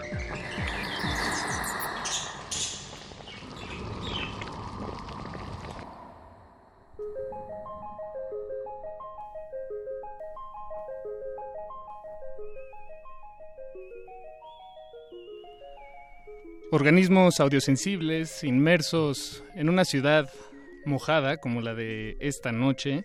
Sean bienvenidos a este experimento radiofónico que Resistencia Modulada ha decidido titular Cultivo de Hercios, el escaparate musical que llega hasta sus oídos a través del 96.1 de FM, Radio UNAM. XEUN, Radio UNAM. Y también llegamos a la aldea global a través de nuestro portal en línea resistenciamodulada.com, haciendo temblar los huesos más pequeños de sus oídos y de su cuerpo entero en realidad, que son los del oído medio. Les saluda Paco de Pablo esta noche y mi colega Apache Raspi una vez más no se encuentra aquí conmigo en la cabina. Es una tragedia, me siento abandonado, pero yo sé que el Apache tiene buenas intenciones y muy buenas razones por no encontrarse esta noche aquí. Yo sé que eso es lo que más le gustaría a él. Y bueno, pero no estoy solo, no estoy solo. Me acompaña en la producción nuestro queridísimo Luis Eduardo, Eduardo Hernández, Eduardo Luis, perdón, ya te cambié el nombre. Eduardo Luis Hernández Hernández, nuestro productor que importamos desde Venezuela. También nos acompaña Iván y Yesua en la asistencia de la producción y don Agustín Mulia en la operación técnica. Don Agus, buenas noches. ¿Cómo le va? ¿Todo bien? Buenazo. Eh, pues esta noche aquí en Cultivo de Hercios tenemos un menú variadito. Vamos a charlar en unos momentos más con I Can Chase Dragons, representado por, bueno, representado y engendrado en realidad por Julio Gudiño y Héctor, no me sé tu apellido, pero en unos momentos más me lo, me lo aclaras. Eh, antes de eso, vamos a hacer un enlace telefónico, si no me equivoco, hasta las tie- tierras peruanas con Jorge Olazo, percusionista de la banda Bareto, un grupo peruano de cumbia chicha. Y me parece que ya estamos enlazados con él. Jorge, ¿estás ahí? Paco, ¿cómo estás? Jorge, bien, ¿y tú? Mucho gusto, qué, qué gusto que Muy nos bien, acompañes esta noche. Bueno, el gusto es mío, el gusto es mío y muchas gracias a, a- a ti y a la gente de la radio de frecuencia modulada que nos está recibiendo este, para contarles un poco sobre esta, esta propuesta musical que tenemos desde Perú. Así es, eh, Jorge, pues el placer es nuestro. Eh, vienes a hablarnos, bueno, no vienes, pero te, te apareces eh, en- mágicamente en el aire para hablarnos de la agrupación Bareto, que nace en Perú y por cierto están estrenando un nuevo EP eh, que tengo entendido tiene material exclusivo para México o, o estoy, en lo, estoy incorrecto. Eh, el lanzamiento en realidad es exclusivo para México, es decir, eh, no hemos hecho este EP eh, en otro lado, sin embargo las canciones son este recogidas un poco a lo largo de la carrera del grupo, pensamos que podían ser algunas canciones representativas de lo que es la música de Bareto para presentarnos al público mexicano, entonces nos vino nos vino la idea de, de- lanzarlo, se llama Bareto Ya, está disponible ya en, en plataformas digitales y eh, para que puedan un poco conocernos, esa era un poco nuestra intención. Buenísimo. Y eh, platícanos, Jorge, ¿has estado, bueno, tú o, o- o los miembros de la banda Bareto, como la banda Bareto, aquí en, en México? ¿Nos han visitado alguna vez o tienen planes de darse una vuelta por acá? Nos dimos una vuelta, estuvimos ahí en realidad hace un par de años, pero fue en una escala eh, en el avión. O sea, estábamos camino, me parece, a Japón, nos habíamos ido, eh, nos fuimos de gira por allá hace como unos tres años y la verdad pasamos unas horas en, en el DF, eh, un poco ahí haciendo la, aprovechando la, la, la espera larga del avión de conexión. Lamentablemente esa es la única vez que hemos estado No, Eh, pues. y nos gustaría y nos gustaría en realidad ahora sí poder quedarnos y tocar este tocar frente al público de ustedes. No sé por qué tenemos un pálpito ahí que la música que hacemos nosotros le puede gustar al público mexicano que le gusta la fiesta y a nosotros también. No, la verdad no, no lo dudo para nada, sobre todo si tomamos en cuenta que el primer sencillo que, que sacaron de este nuevo EP es una versión del tema de Los Hijos del Sol, me parece, Cariñito, y es un tema muy querido hasta donde yo sé, eh, pues aquí en tierras mexicanas. Pues sí, esa esta canción es una composición de Ángel Aníbal Rosado, efectivamente.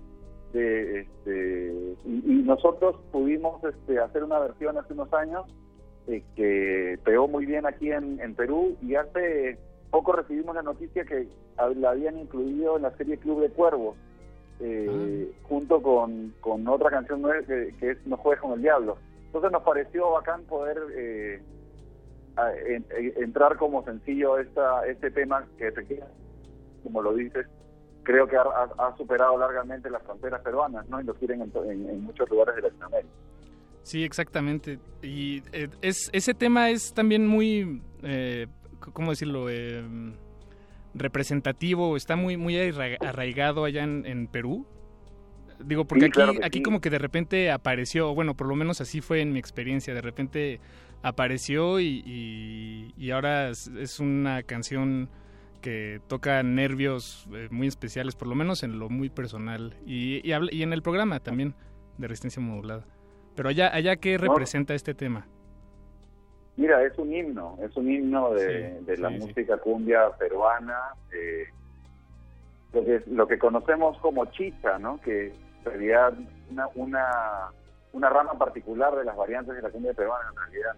Este, nosotros empezamos tocando más bien cumbia amazónica, Ah, ¿no? y, y- y tenemos varias versiones también de, de canciones antiguas de grupos amazónicos, como Juaneco y su combo, por ejemplo.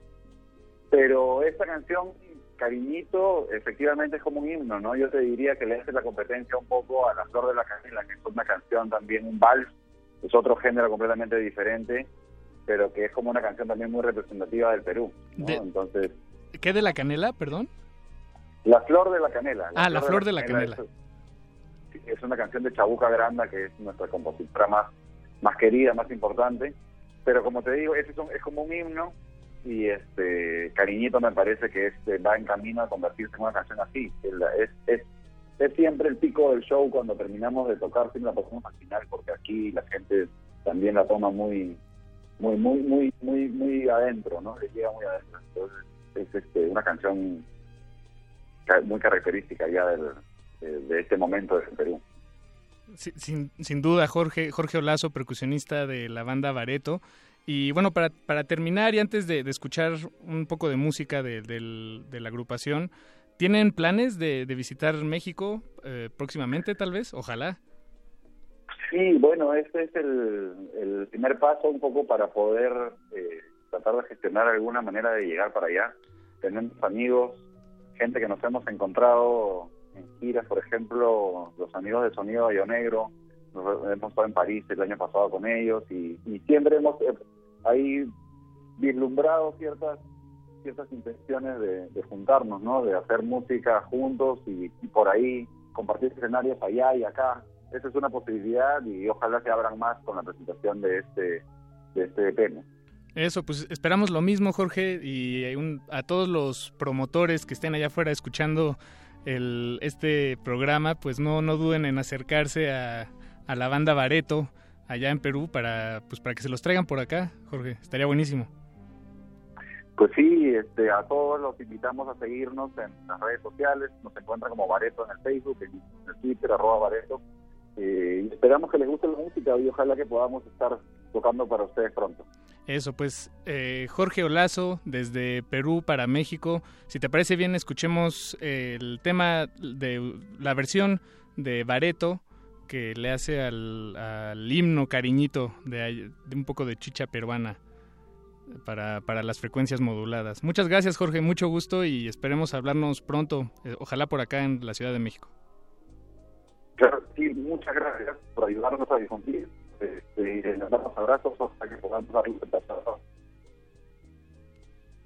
Eh, Buenazo, pues Jorge Olazo, abrazos hasta Perú.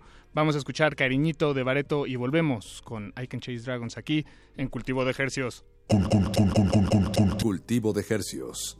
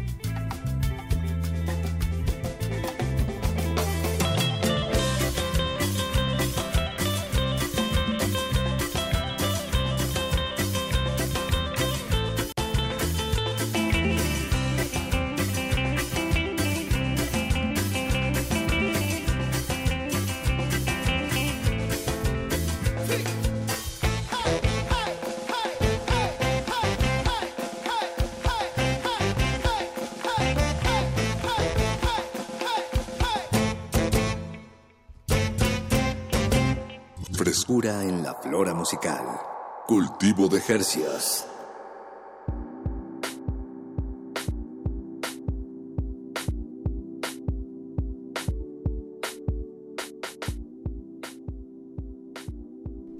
Escuchamos de la banda Bareto el tema Cariñito, una reversión que le hacen a Los Hijos del Sol o Las Hijas del Sol, no, no me acuerdo. Liz, ¿tenemos ese dato?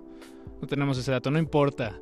Pero bueno, eh, un proyecto más de Perú que nos visita aquí en la cabina y se manifiesta en, las, en el aire, aquí en la Ciudad de México y hasta donde llegue esta señal de Radio UNAM 96.1 de frecuencia modulada. Em, hay muchos proyectos en Perú que se están acercando a, a, México, así como los hay venezolanos. Y bueno, pues sin duda es muy interesante poder escuchar todas estas sonoridades que vienen del, de chapas para abajo, por así decirlo, para los mexicanos, ¿no? Así lo comprendemos. Y bueno, con esto dicho, le doy la bienvenida a nuestros invitados de esta noche, nuestros sujetos de estudio, a quienes vamos a disectar frente a sus uh. oídos en tiempo real. Es un experimento radiofónico eh, con la ayuda de I Can Chase Dragons. Y las voces que van a escuchar son las de Julio y Héctor, los dos miembros de I Can Chase Dragons. Bienvenidos amigos, ¿cómo están? Muy bien. Héctor. Muy bien, contentotes por estar acá.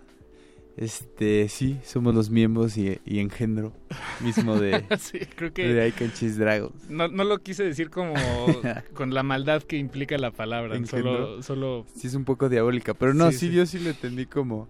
Como que salió. Sí, como que somos el medio de comunicación de, de esta música. Y Héctor, tengo pendiente presentarte bien. Dije que era Julio Budiño y Héctor, no me sé tu apellido. Es Cajadillo. ¿Es Cajadillo? Es Cajadillo. O sea, ¿es Escajadillo? Escajadillo. Ah, ok, ok. Es Escajadillo tu apellido. Exactamente. Bien, pues muchachos, eh, I Can Chase Dragons, empecemos por ahí. Nació hace más o menos cinco años. Sí, cinco años justo. En el 2012 fue el debut de expansión y pues justo ese fue el año, empecé a tocar con Héctor. ¿2012 también? Sí, 11, 12, ¿no? Sí, 11, 12, como en la transición y pues se fue a vivir un rato afuera y hubo otra transición de tocar ah, con, con, razón. con otros bateristas. Yo, yo, tenía entendido que eras solo tú. Pues, bueno, hasta reciente, hasta la presentación del Marvin vi que eran dos. O sea, que eran ustedes dos, pues. Pero yo siempre pensé que solo eras tú, Julio. Pues sí, como el proyecto nació así, pero sí, en el, el, modo en vivo, pues, no sé, es mucho más padre esa, la vibra de, de una banda. Siento y como que me gusta mucho el hecho de después de hacer el disco todo lo que desarrollas las canciones cuando las tocas con alguien más. Entonces, así ya llevamos un ahorita llevamos pues no tanto, como nueve meses dándole otra vez. Ah, bien, bien. Y sacar, sacaron, bueno, sí, sacaron disco el año pasado. Así es. ¿Eso lo trabajan juntos, por ejemplo, el segundo disco, o sigue siendo eh, un trabajo de, lobo solitario en el estudio. Ándale, exacto, es de clavado en la computadora. Este, pero sí era otro momento de Canchés, yo seguía en Boston y, y, fue como mi momento de dedicarme completamente a ese disco y ya hasta acá empecé a, armar las cosas con Héctor y pues no sé, lo que sigue yo creo que va a ser un poco más Es como es como un poco académico el proyecto. tienes tienes tales tales temas que vas a trabajar tú solo y luego llegas en la presentación y le das trabajo a los demás ah, para que presenten. Así es más o menos lo que pasa, ¿no? Pero pero bueno, al final todo suma en la presentación y lo, lo chido. Y, y por ejemplo, ese ese proceso, digo, varía, ¿no? No hay una fórmula mágica que todos sigan, pero cuando quieres pasar del estudio al escenario y en el proceso meter un par de manos más, ¿cómo, cómo, cómo ataca uno, Julio y, Héctor, este, este problema o esta Pues justo desde que empezamos ha cambiado muchísimo el show en estos nueve meses, ¿no? Es, un, es, es una lluvia de ideas ahí constante que, pues, por ejemplo, Julio llega con la música y a mí me dice, pues, vas, entonces, de, a partir de ese vas, yo tengo que tomar las piezas de un rompecabezas que está bastante complicado y hay que armarlas para, para, pues, para salir adelante. Y casi siempre hemos tenido presión, como shows que ya van a hacer y ya está el show anunciado y nosotros no tenemos ni un show armado. Entonces, como que ha sido así muy dinámico de cada vez eh, pues, cambiarlo y hacer cosas, jugarle, que es lo que nos gusta. Sí, que es lo divertido y que y que siempre como que preparamos mucho y tenemos como esta idea de este flow súper estricto que le vamos a dar al show, pero al final en vivo acabamos desviándonos un buen, y, pero lo disfrutamos mucho como esas sorpresas. Es como ponerle eh, bumpers, los, los Exacto, las- las exacto. del boliche, ¿no? O sea, Sí. ponen los límites de los que no se salen, pero la bola puede andar por todo el canal. Por todo, es un rebote aquí y allá. Es como si crees que vas a correr Fórmula 1 y son carritos chocones. Pum. Exactamente. Y, y bueno, este proyecto, Julio, ya dabas un adelanto, tal vez sin querer queriendo hace unos momentos. Eh, nace en Boston. Ajá. Nace allá. Nace porque allá. tú estabas, eh, te fuiste a estudiar allá. Estoy estudiando por allá y, y, pues, fue cuando empecé a jugar a, a destruir sonidos, samples, sintes y todo esto. Y, y pues ya se convirtió como en un mundo que quería como tener si- algo específico fuera de los, de los plastics. Ah, claro, porque... También te- Digámoslo, dilo, Ajá. dilo. Tenemos otra banda que se llama The Plastics Revolution y de hecho Héctor también está to- ahorita tocando batería con los Plastics. El, el bat- bateador emergente, baterista emergente. Sí, es una especie ahí de comodín que me tienen ahí este, de aquí para allá y yo pues tranquilo, ¿no? La paso Le- bien. Le damos unas quesadillas y ya se, y se está quieto. Y le dan pa'l camión. Eso creen, eso creen. Cuando hablen con mi contador van a ver qué, qué está pasando. Todo- y todas estas facturas, Héctor. Pues le- les parece si arrancamos con algo de música. Arranquemos. Eh, de- denme un momento nada más para conectar aquí la consola. Pero ¿qué, qué les gustaría escuchar de algo de entropía o de expansión? Ándale, ¿por qué no nos vamos con el, con el, que fue el segundo sencillo? Se llama Ciclos. Y es de mis favoritos en vivo. Es muy divertida tocarla. Y vénganse el domingo a vernos. Sí. Escuchar ciclos en vivo. Ya, ya cuando lo escuchen en vivo es que ya todo se va a desmoronar, entonces acuérdense de esta canción. Cic- perdón, Ciclos está en, Ciclos en expansión. en- entropía. Ah, en entropía. Sí, es la rolita número 2. Ah, buenísimo. Sí, Ciclos. Ya. Escuchamos Ciclos de I Can Chase Dragons y volvemos aquí a Cultivo de Ejercicios. Cultivo de hercios.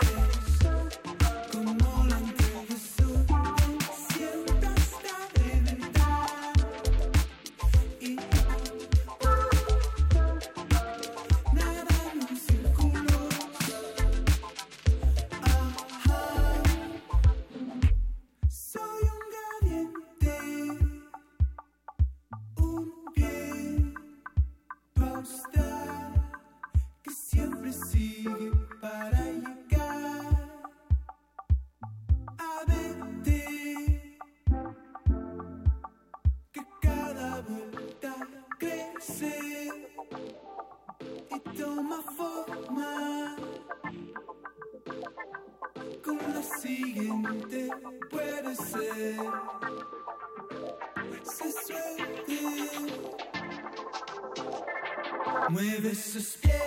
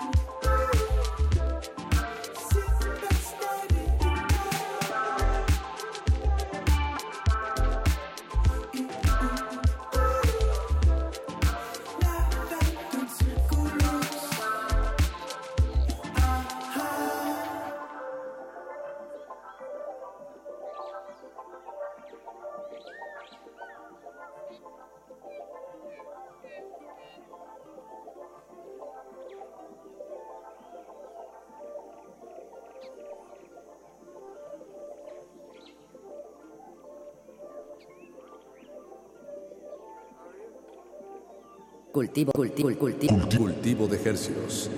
Estudiamos el milagro de la música libre en el aire. Cultivo de hercios.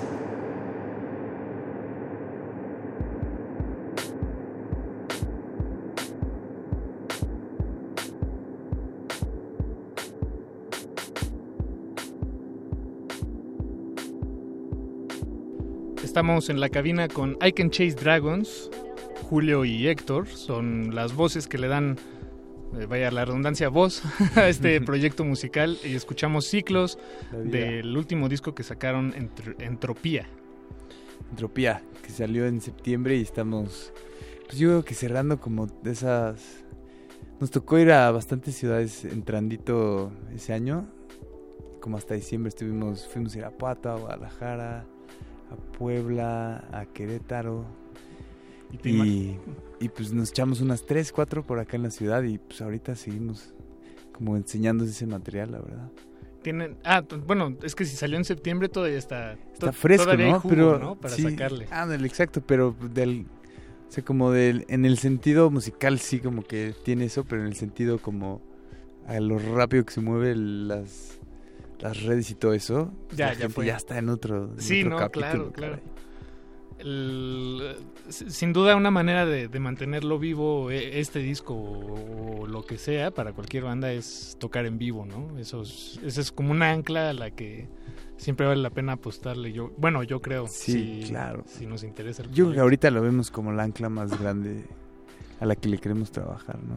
Sí, el, el tema ahí es la, bueno, la experiencia en vivo pues cambia mucho a lo que es, a lo que es el, el- la Proyecto. música en sí. Pero también, o sea, es como una de las herramientas, como puedes sacar un video o puedes como hacer promo por tantos frentes que realmente tocar, pues creo que es lo que ahorita nos está llamando más a- es por encima de, la- de las otras, ¿no? Sí, para más y más por el hecho de, de que decías que como que desarrolla, sigue desarrollando el proyecto, el hecho de estarlo tocando en vivo y lo que lo próximo que va a salir nuevo de I Can Chase Dragons va a estar influenciadísimo por estos nueve meses que nos y todas las cosas que nos hemos dado cuenta ahorita. Que solo te das cuenta, como que ensayas, los ensayos son como un mini sueño, ¿no? Como que el show en vivo ya sientes que estás ahí sudando y quitándote las capas de, de lo que en realidad quieres hacer. Es muy, aprendiendo, ¿no? Bueno, Sí. es otra maquinaria la, la que está funcionando. Ándale, ándale. Eh, además, me imagino que uno como músico pues trabaja estos materiales desde el estudio y desde la cabeza de uno. Y una vez que salen es, me imagino, un, un alivio indescriptible, pero, Sí, sí, pero en realidad todavía hay más que hacer, ¿no? Sí, sí, no, se, y no se acaba, y no se acaba y, y, y es muy... Y como que cuando estás grabando y estás trabajando tanto las cosas como tú solo en ensayos o haciendo el disco, como que te clavas con cositas muy individuales que, que dices, no, esto es lo que vale la pena en la canción. Y ya cuando los tiras en vivo y ves la reacción de los demás, dices, ah, no le había, no había visto esta otra cosa bajo esta luz. Entonces, Que al final, al final, no me acuerdo quién, con quién tuve esa plática, pero me decía que la música realmente es en vivo, o sea, la música como, como expresión artística es en vivo. Eh, un, un, un, un disco, una grabación, pues es eso, es una grabación de un momento, de algo que pasó en algún momento dado. Pero cuando lo estás llevando a cabo como de forma improvisada o de manera auténtica, es cuando ahí está pasando la música y está sucediendo y es lo más impresionante de, pues de este arte, ¿no? Que es cuando se aprecia en el, en el instante. Pues si piensas en los conciertos más impresionantes a los que has ido, eh, creo que es eh, eh, eh, da, da razón a eso que dices, ¿no? Bueno, Sí, como de esa, de esa, de eso que, que estás viendo, que sabes que solo lo estás viendo ahí y que, y que se va a acabar y que, Y que no puedes regresar. Sabes, es único. sí, Sí, sí. Y muchas de esas veces es como que parte de que también te impacte eso es lo cuando te sorprende, ¿no? Que siento que pasa mucho con, con iCanches que tal vez lo escucha gente que pues le está metido como en buscar en cosas de la escena y así, pero cuando vamos a otras ciudades y, y pum, le caemos a este bar y hay por lo menos 30, 40 personas que no te conocen. Siento que es una muy buena sorpresa como llevarte esa primera experiencia en vivo Claro, completamente. claro, claro. Y, pero, y por ejemplo, cuando hay un problema, yo creo, en la traducción de- del estudio al en vivo que casi cualquier banda va, va a enfrentar. Y pues tal vez es que em, pues los instrumentos no son los mismos o la sesión no es la misma o el sonido del lugar no es el, el ideal o el escenario es muy chiquito. En fin, como, como que pueden pasar todas estas cosas que, que se ponen en el camino de lo que uno imagina que podría ser su show en vivo Sí, como, claro. como músico o como banda. Eh, ¿Cómo, qué, qué- o sea, ¿qué, qué les pasa a ustedes en ese sentido? ¿Cómo se han sentido a veces decepcionados o al revés hay una magia, magia indescriptible en el, en vivo? Sí, como que es muy, es muy rudo y es muy sucio, ¿no? Como que tienes que embarrarte las manos de, de lo que estás haciendo y creo que sí, como músico y trabajando tanto como in the box, como le dicen, como solo trabajando tú en tu compu que ahorita así se han estado haciendo las canciones de reggaetón que tanto te gustan, Héctor. Seguro ¿Sí? sí. ¿Sí? ¿A mí? Te encanta el reggaetón, confiésalo ahorita A mí me la consta, nación. Héctor, sí, me, sí, sí te gusta el reggaetón. Pues Este- sí, sí, la verdad es que tiene lo suyito. Está bien, está no, bien. está bien, lo digo con orgullo. Claro, claro. En, eh, aquí en Resistencia Modulada hemos puesto reggaetón. Qué bueno, y- qué bueno. Porque sí es una expresión cultural que vale Sí. la, la pena Pero es que es esa, ahí pero presente, también ¿no? el reggaetón es lo mismo. El reggaetón es como toda esta música que se planea un poco allá, pero ya en el show en vivo pues es otra cosa. Es pura Ah, energía claro, de la claro. gente que está ahí en el escenario y, y el hecho de que sea tan animal y te haga... Pues te haga está, bailar. el, el reggaetón es, Sí, lo, curioso es que también está convirtiéndose en una especie de base que está tomando la música pop para subsistir. Y como en su momento, por ejemplo, la música electrónica influenció Sí, el muy EDM fuerte al pop. hace un año, y años. estos beats house, ah, ya más técnico a 128, así cuartos y tal, pues ese era un- es un estilo, pero el reggaetón ahorita, mil, mil y un poperos están ahorita agarrando esos ritmos porque la gente la baila, la gente quiere. lo, lo quiere. Los quieres igual como por familiaridad de lo que está pasando ahorita, Pues- ¿no? Es, es- pues es una moda. Me, me gusta esto que dices, como pensar en el pop como algo que no tiene nada propio, sino que se que Se toma cosas. Claro. eh, de, de otras de otras escenas y géneros para sobrevivir, ¿no? Como ah esto está funcionando. eh, Y así es, ¿eh? Sí, porque sí, tú, sí, hay sí. elementos que tú agarras así y es muy obvio, es muy obvio cómo lo están usando y están tomando el reggaetón y explotándolo de formas increíbles.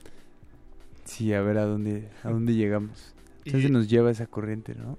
Y a ver, em, en- si, si- si alguien busca I Can Chase Dragons en línea, verá que hay descripciones como oh, pues una fusión de ritmos latinos con la electrónica, algo así. ¿Qué, qué buen ejemplo crees tú, Julio, del disco de Entropía? O incluso, si quieres, del de Expansión, Ajá. podamos escuchar ahorita que, que, que ejemplifique tal vez de alguna manera una mezcla Latino... latino, latino futurista electrónica. Es que no sé, Entropías ya, ya tiene menos influencias, influencias latinas, porque las influencias eran como literal samples directos de, De música. del Negro José y Ah, de, ese tipo de cosas que, pues si quieres podemos echarnos una expansión. ¿Cuántas caras? ¿Cuántas quedan? ¿Cuántas caras? Ah, Es la que ah, tiene, ya, ya, es la ok. que tiene los, es la que tiene los samples del Negro José. Ah, bien, bien. Me late, me late. Em, sí, por- a ver, déjame, en lo que encuentro cuántas caras, te, te quería preguntar sobre, pues esto, llegas a Boston y eres el, el mexicano haciendo música electrónica.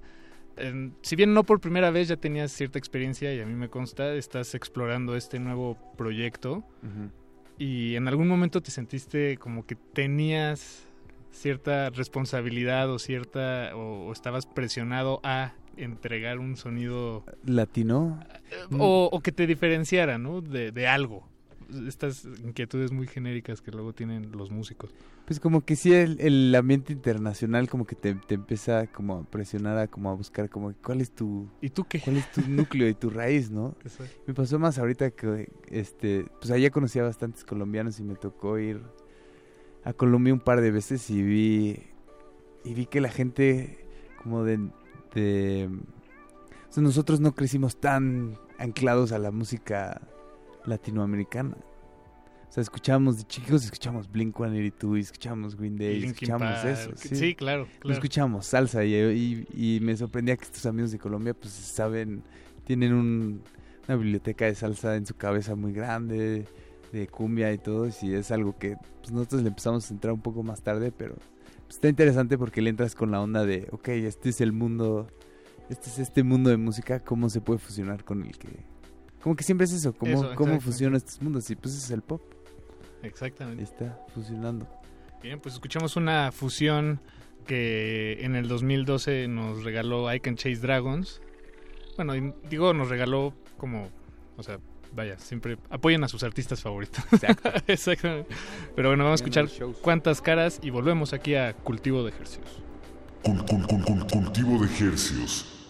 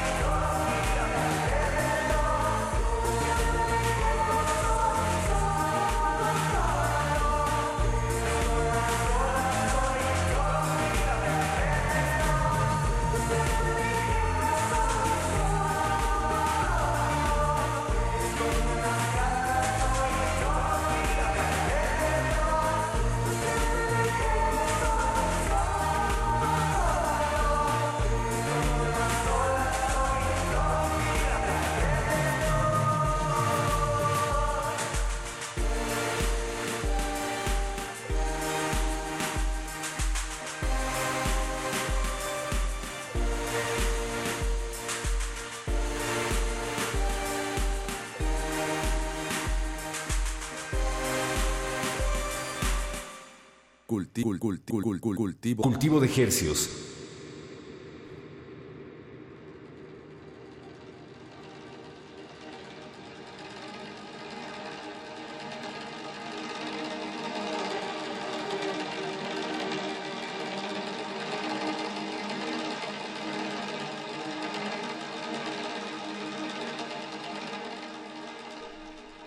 Escuchamos cuántas caras o cuántas caras de I Can Chase Dragons. Eh, Julio y Héctor aquí nos acompañan en cabina. Eh, como no tiene acento Julio, yo creo que es cuántas caras. ¿Cuántas caras? ¿Cuántas caras? Así te dicen. ¿Cuántas caras? Pero El no tiene cuántas signo caras. de interrogación. No, no, pero es... ¿Cuántas? Pero como no tiene ni signo de interrogación ni acento, el- es cuántas la- caras. Ya con la tilde sí sería duda. ¿Cuántas ¿no? caras? Gran, gran detalle, ¿eh? Hay que revisar. esa. Regresemos. Hay que regresar. Cambiemos. Oigan chicos, pues eh, tienen fechas próximas, presentaciones que, Así. que debamos compartir con la audiencia. Así es, este, nos cayó perfecta la invitación porque justo este domingo es el, el Festival Solsticio que va a ser en el Indie Rocks. Y está también Fishlights, el señor Bisonte, muchacho de los ojos tristes, muchas bandas locales muy diversas que creemos que va a ser un día bastante a gusto, como un picnic. Ahí si no tienen nada que hacer en su domingo, jálense. Vamos a estar en el Indie Rocks desde las, desde las dos y media empiezan bandas y nosotros tocamos, al final cerraremos como a las 11, 12. De la noche. Ajá, ajá. Ah, claro, empieza a las 2 de la de tarde. la tarde y, nos seguimos hasta Ajá. tarde. Y, y el lunes es mi cumpleaños, entonces a las 12 va Ah, bueno. buenazo. a haber ¿Cuántos pastel, va a haber payasos. ¿Qué más? cuántos años cumples, Julio? Se vale, se vale. se eres vale una decir, voz, no eres una decir. voz, no, nadie, nadie sabe qué, quién eres ni a dónde vas. 29, cumplimos 29, ya 29. este año. Bien, bien, ya, ya casi 30. Ya casi 30, los nuevos 20. Exacto. Y pues suena bastante bien este evento, el solsticio, ¿se llama? Así es, Festival Solsticio. Festival Solsticio, una tardeada, domingo, bandas locales. Sí, Es, es, estaría chido que fueran, pero también estaría chido que antes vayan a votar. Ah, claro. Voten, son si son del de Edomex, vayan y voten y luego ya se jalan. Por Delfina, ¿no? Sí. No, no, no sé si, no sé, no sé si te puedes meter en un problema a la estación por eh, darle mensaje creo que, creo que ya político, estamos en pero beta, pero bueno, pero creo que se vale decir ir a votar. Sí, No, vayan a votar, vayan a votar. vayan es, a un- votar. es algo muy bonito que Eso tenemos todos y aprovechenlo. Responsibility. Ser adulto. Eso, la nueva la nueva era de los millennials. Ser adulto, la nueva niñez. Para los niños. Pues buenazo. Así es, pues ahí estaremos, cáiganle, va a estar bueno la fiesta. Si no han escuchado Fishlights, métanse y escuchen a las banditas que van a estar. Pero yo creo que nos la vamos a pasar muy bien. Saludos al Hefty, por cierto, si está ahí escuchando. Jef. Y Y, ah, claro, y, y pues si quieren, pueden comprar los boletos ese día ya ahí en el Indie Rocks o hay una, o en Boletia pueden comprar los boletos antes, están ahí como Festival Solsticio.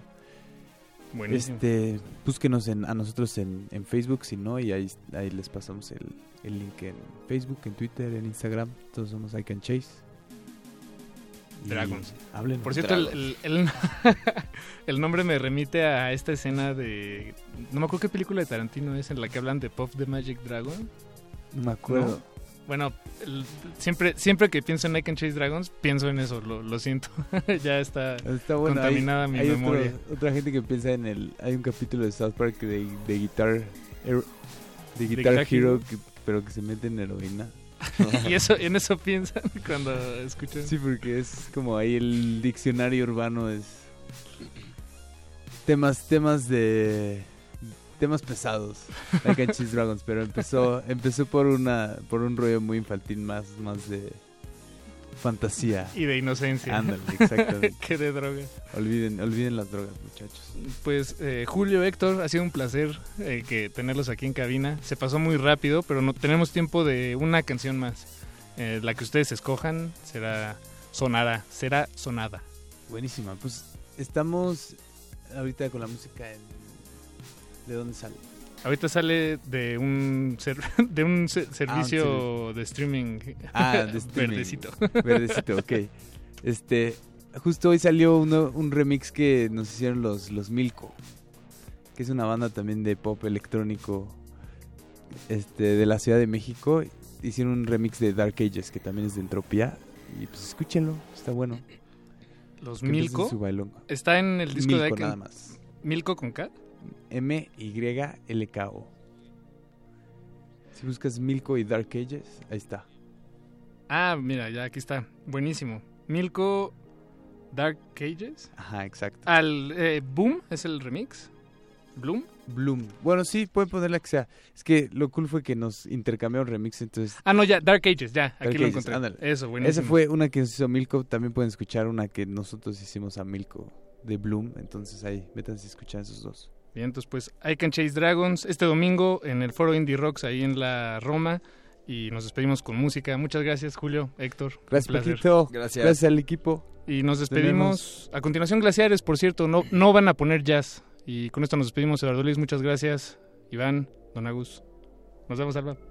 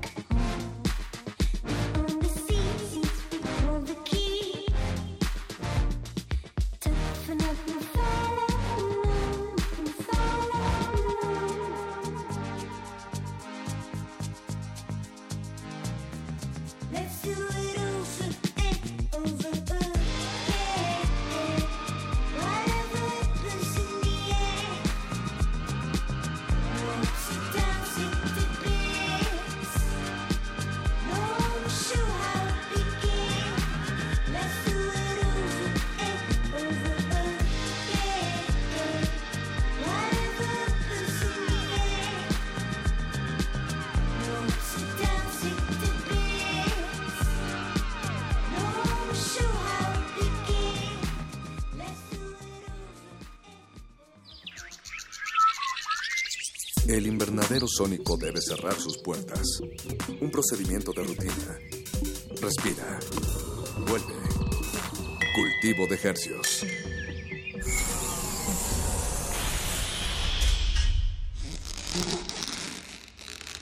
Resistencia modulada.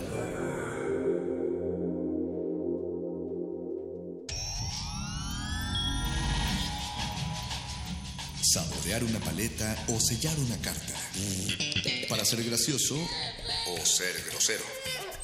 Para ser amoroso o para ser muy amoroso. Para reír y para hablar. Las posibilidades de la lengua son infinitas.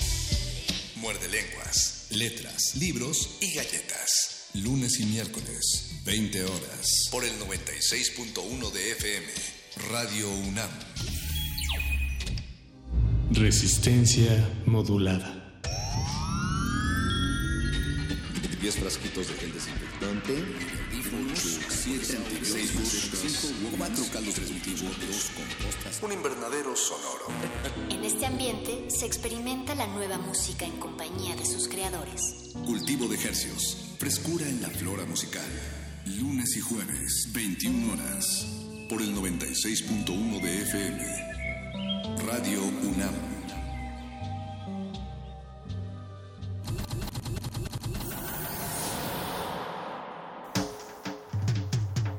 Congelamos la noche sobre las bocinas para que cristalice en tus oídos. Fractalizamos los sonidos para tender puentes imaginarios. Glaciares. Túneles infinitos para el fin del mundo. Abuelita, soy su nieto. Nothing can stop me, abuela. One day I'll have to put it all alone at the beginning of the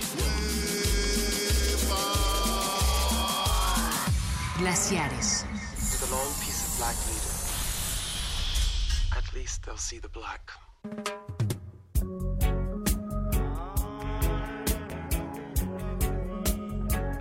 Y es momento de romper las cadenas, de aflojar los pies, Aflojar el cuerpo. de hacer una tregua con el caos de la ciudad. Bienvenidos una mes más a... Una mes más. Una mes más. No, ya fuera me aventé una de campeonato. ¿Qué Bienven- dijiste? Diles, Dije, diles. bienvenidos a Glaciares. Hoy es jueves, yo soy Ricardo Pineda. Mauricio Orduña, bienvenidos. Y lo padre de programas como Los Glaciares es que los errores también son parte del aprendizaje. Sí. Y, Y los eh, programas y las temáticas y las formas mutan. y también son pretextos para viajar de un lugar a otro de geografías disímbolas. Te recuerdo, Mau, que aquí en, en Glaciares hemos tenido un especial de música fresca colombiana porque siempre Nuestro, estamos nuestro sensacional colombiano. Es de, es de nuestros países consentidos en términos sonoros y hoy estamos en ese sentido. Y cómo no, cómo no si viene la cumbia de Eh, ella. claro. Y, y muchísimas otras cosas más. Estamos de manteles largos porque tenemos a dos invitados bastante singulares eh, con un currículum musculoso, robusto. Luis Daniel Vega, él es periodista, director de Señal Cumbia, es que es una emisora web de Radio Nacional allá en Colombia, y creador del sello disquero de música actual Festina Lente. Festina Lente. Lente. Y También tam- tenemos aquí a Manje Valencia, músico, saxofonista de Meridian Brothers y Mula, organizadora del festival eh, Distritofónico en Bogotá y también parte del colectivo La Distritofónica. Bienvenidos chicos, ¿cómo están? Muy bien. ¿Recién bajaditos del avión o cuando Mm, llegaron? El lunes. ¿Tampoco es la primera vez acá en México? La mía sí. Hola, buenas noches. No, la mía no. Allá hemos visto a los Meridian Brothers por acá Sí. en Festival Normal, si no me equivoco. En Festival Normal hace dos años y en 2010 en Casa del Lago en Poesía en Voz Alta. Ándale. Ah, mira, ese esa es- no sabía. Sí. Qué bien. Ese, ese es Fue, para... fue nuestra primera salida grande internacional. Yeah. Muy bien, pues bienvenidos acá chicos a Glaciares, que es un espacio en el que podemos tocar diversos géneros, poner diversos pretextos sonoros. Este es su, su espacio. Y bueno, hoy tenemos un especial de, de Bogotá. Sonidos de, de Bogotá. ¿Qué está pasando en Bogotá? Cuéntenos.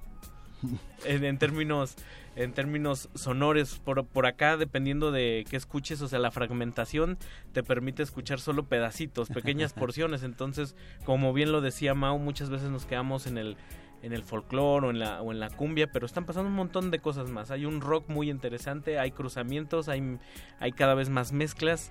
Y a, a qué suena a qué estaba sonando en Bogotá ¿Qué, qué, qué está pasando por allá Bueno, pues eh, azarosamente terminamos nosotros acá en la UNAM, felizmente.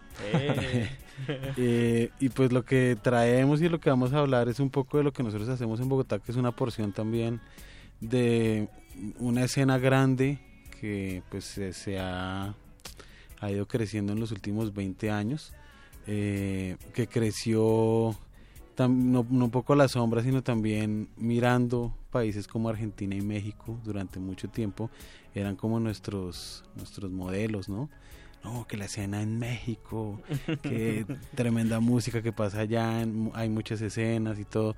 Nos ha sorprendido que a veces, eh, que en, esto, en, este, en este viaje nos digan, no, es que tenemos los ojos fijados en Bogotá porque en México como que está un poco apagada la cosa. Yo no todavía no lo puedo creer. ¿sí? Pues porque- y no puedo creer porque igual Latino- Latinoamérica es un hervidero en este momento de un montón Claro, de músicas. sí, claro. Y esto es una porción pequeña de lo que pasa en Bogotá. Es decir, en Bogotá hay una movida grande, pues la movida más grande que uno podría decir es la movida del hip hop, pero hace de unos años para acá hay también una movida como de músicas híbridas, podríamos llamar, híbridas entre músicas tropicales que se mezclan con jazz, que se mezclan con electrónica, con rock y ahí pues hay, hay muchas variantes. Una de estas tiene que ver con el sello Festina Lente Discos, con el colectivo de la Distritofónica, con el, el bar Matic Matic, con el bar Latino Power, con el Anónimo, con... Es una escena robusta. O Sí, sea, es un- robusta, pero sucede en un, en, un, es- en un perímetro muy chiquito de la ciudad, no es masiva. Pues algunos, eh, pues Meridian Brothers, es, podría decir uno que es algún- una cabeza visible, pero pues no, no es, no, pero, eh, claramente no es popular. O los pirañas, sí, tienen Claro. un público mucho más grande, pero estos se mueven en espacios muchísimo más pequeños. Que uno, que uno pensaría que por las dimensiones de, de México u otros países tendría que ser, o a veces la, la escena en, no sé, imaginamos Inglaterra y, nos imaginamos una cosa muy grande o más estructurada en términos de producción, pero luego cuando platicamos con, con gente que hace festivales de música experimental en Europa o en América Latina también te dice, pues son, son nichos, son, son grupos, son grupos pequeños, muy selectos, pero también muy entrañables y eso los hace cálidos y especiales, ¿no creen? Sí, de hecho, de hecho, creo que esa es la razón por la que estamos acá. Eso. Y es por nuestro compa, Oscar Haddad, que está acá al lado. Hijo. Y es como, creo que eso sucede un poco en todo el mundo. Y es, son estos nichos que, que como que de pronto no encuentran cabida en, en movidas más establecidas, qué sé yo, como la movida metalera o punkera, o como las que ya están más estructuradas y definidas, y que tienen un poco esta hibridación de mezcla de varias cosas. Y pasa un poco lo mismo en varios países del mundo, no solo Latinoamérica. Claro. Y esas conexiones se crean y golpe y juega. Digamos que así fue como conocimos a, a Oscar y pues por eso es que estamos hoy acá sentados y por eso es que tenemos conexiones así en, en pues con otros amigos en otras partes del mundo.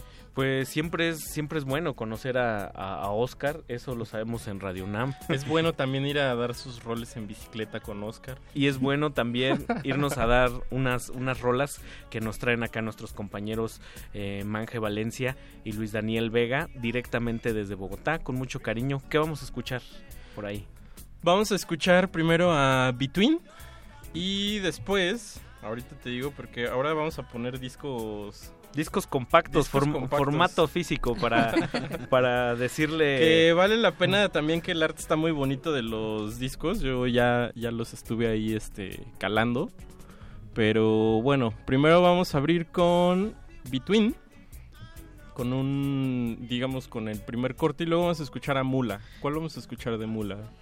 Bueno, de Between vamos a oír Punto y Raya Ajá. y de Mula Luli. Muy bien. Me gusta que los mencionemos, que los escuchen primero y ahorita los cotorreos para, para no arruinar la sorpresa. Vámonos. Glaciares.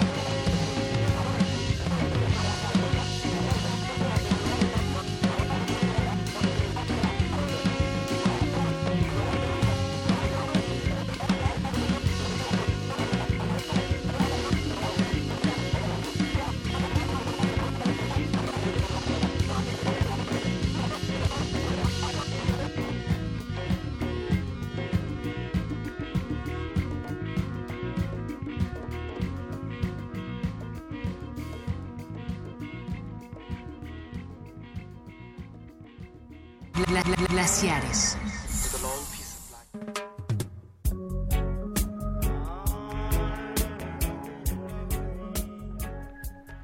Ya estamos de vuelta, acabamos de escuchar a Between y acabamos de escuchar a Mula también. Primero Between, Primero lo- Between. luego a Mula. Que Between me gusta porque se escribe Between así, Así como, así como se escucha. Así como se escucha. Me, me gusta, me gusta mucho eso. y cuéntanos, cuéntenos, ¿quién, quién es Between? Bueno, Between es un cuarteto, dos hermanas y dos hermanos. Ellas son cantantes, Juanita y Valentina Áñez, Y son mellizas. son mellizas. Ah. y Daniel y Santiago de Mendoza. Eh, a propósito, Daniel, contrabajista, está en una temporada larga acá en, en México. Entonces, Ah, si lo sí. ven por ahí, entonces buenísimo, porque es un gran contrabajista. Un gusto Muy- tener aparte de la pandilla por acá. Sí, muy jóvenes ellos. Y es un grupo muy particular porque es un formato de batería con trabajo y voces. Y reinterpretan música latinoamericana popular, Ajá. pero con una como con cierta visión ahí medio, medio experimental, con cierto sentido del humor. Sí. Esta era una canción que se llama Punto y Raya, que es una, que es la música es de Juan Carlos Núñez, argentino, fue muy famoso en- dentro del contexto de la música popular y viene muy a propósito es en estos días asiagos de presidentes electos, Claro. eh, donde se hace tanto énfasis en las en las fronteras y es una canción que precisamente reflexiona acerca de lo de lo tonto y de lo torpe y de si se me permite la palabra de lo estúpido que es pensar en las fronteras entre los países. De y dice dividir. acá exactamente entre tu pueblo y mi pueblo hay un punto y una raya son como telegramas.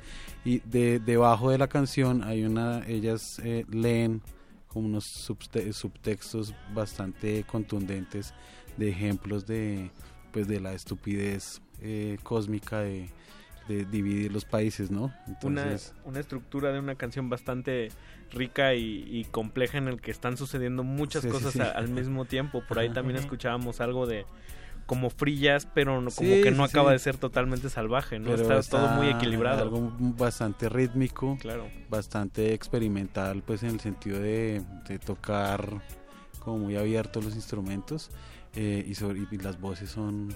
Ellas tienen un proyecto paralelo que se llama Las Añes, que es un dúo, un dueto vocal que, bueno, recomendadísimo. Ojalá un día vinieran a México. O sea, les gustan los números pares. Y quien Cuarteto, dúo. Y luego, luego escuchamos a, a Mula, que es proyecto tuyo, Manje, que también, no sé si se puede decir sorpresas o, o posibilidades. Eh, No, no, sab- no sab- no sabríamos. Pero este, este es proyecto tuyo alterno a- también al, al- al trabajo que haces con, con Meridian Brothers. Unos, unos saxofones bastante dulces, también una sección rítmica bastante espe- especial. ¿Quién, cómo, ¿Cómo está con- conformado Mula? ¿De dónde nace? ¿Cuánto llegan? Cuéntanos. Danos las coordenadas. Bueno, en realidad Mula, yo no soy la, la cabeza de Mula, ni de Meridian Brothers. Eh, Mula es el proyecto de un gran amigo que es Santiago Botero, contrabajista, que tiene varios proyectos. Otro de ellos sonará más adelante, pues como lo hemos seleccionado para el final de hoy. Y, y Santiago pues organizó este proyecto con, con otra serie de amigos influenciado por por todas las músicas que tiene en la cabeza, porque es un tipo que chupa y chupa música y la, la absorbe y digamos que eso es lo que se ve reflejado. Un hombre en- esponja. un hombre esponja con todas. eh, contrabajista, bajista, eh, que además es súper versátil. Él toca desde grupos de punk chatarrero hasta contrabajo clásico y todo lo que haya en la mitad. Y improvisador, un gran improvisador también. Y entonces, eh, pues Mula es un proyecto que él armó. Él estuvo viviendo un tiempo en Ámsterdam y al regresar a Bogotá armó este proyecto que digamos que tenía como en mente cada vez que iba a Bogotá mientras vivía en Ámsterdam y, em, y pues bueno, ya llevamos ci- cinco años con Mula, em, es, ahorita está, pues digamos que ya salió del horno, pero no, no súper oficialmente el último disco que es Resiliente y con muchas ganas de venir a México, ojalá sea este año, les avisaré más adelante si se da o no se da. Esperamos la confirmación. Y, eh, y pues digamos que la idea de, de Mula es un ejercicio de juego entre, entre muchas cosas, entre la electrónica, el uso de samplers, eh, la improvisación, un poco de frillas también, un poco de, de punk y champeta ahí metido como eso junto y, y digamos que Luli refleja un poco un poco eso Es, es interesante esto que, que comentan y cómo se empatan. Por ejemplo, lo que nos platicabas tú, tú Luis, eh, de, de Between, al mismo tiempo el hombre esponja, del que nos ha- hablas tú, de que, que nos hablas tú, Manje, que, que puede, tiene esta disposición a abrevar sin prejuicios de, de cualquier tipo de, de género musical, de cualquier expresión sonora y que al final de cuentas eso enriquece. Y, y- y es increíble que a veces uno viaja a Estados Unidos o, o a Europa o a México mismo y, y, y no ve esa, esa disposición, ¿no? Entonces siguen unos encasillados en el rock de guitarras o los cumbiamberos, este, no sé, no se ven con los que hacen reggaetón y, y, y acá todos ya, ya se han abrazado varias bueno veces. eso creo que pasa pasa mucho en muchas partes o sea en Bogotá también hay mucha gente así y Santiago es uno de esos personajes que realmente se adapta a lo que sea le gusta ser parte de muchas escenas, de tocar con diferentes proyectos y se ve reflejado en toda la música que hace. Es un tipo que además tiene mil conciertos todas las semanas y un día hace improvisación, el otro día hace noise, el otro día hace punk, el otro día hace cumbia. qué Y- maravilla. Y, se ve ahí pues reflejado en pues una partecita aquí en Mula y yo quería hacer una anotación del nombre de esta canción, Rola, como dicen acá, que es Luli. Eh, hay tres canciones en, en Mula que hacen alusión a, a- a algunas de las grandes divas de la televisión colombiana. Ok, y y esta Luli. en particular es una que se llama Luli Bosa, que, bueno, tuvo una historia ahí muy particular eh, Uy, hace unos años. A mí esos chistes me encantan, esos chistes, esos chismes me encantan. No, Las nuevas generaciones no entienden mucho eso de Luli cuando Santiago lo comenta, pero, pero bueno, en fin. Ya, ya la estoy viendo acá en internet, es una mujer bastante guapa, elegante, exuberante. Sí. Sí. Podría ser como la Mari... Bueno, ya. La Maribel. La Maribel Guardia de acá, ya evitar esas Sí, sí, sí, comparaciones sí, sí. también. Y, por ejemplo, si nos están escuchando ahorita no, nuestros, nuestros resistentes óticos y les está llamando la atención lo que están escuchando, dicen, yo me voy a lanzar a Bogotá a, a conocer nueva música, ¿a dónde tienen que ir? Eh, ¿A qué lugares? ¿A qué lugares? ¿Por dónde, por dónde entrar? ¿Qué hago bajándome del avión?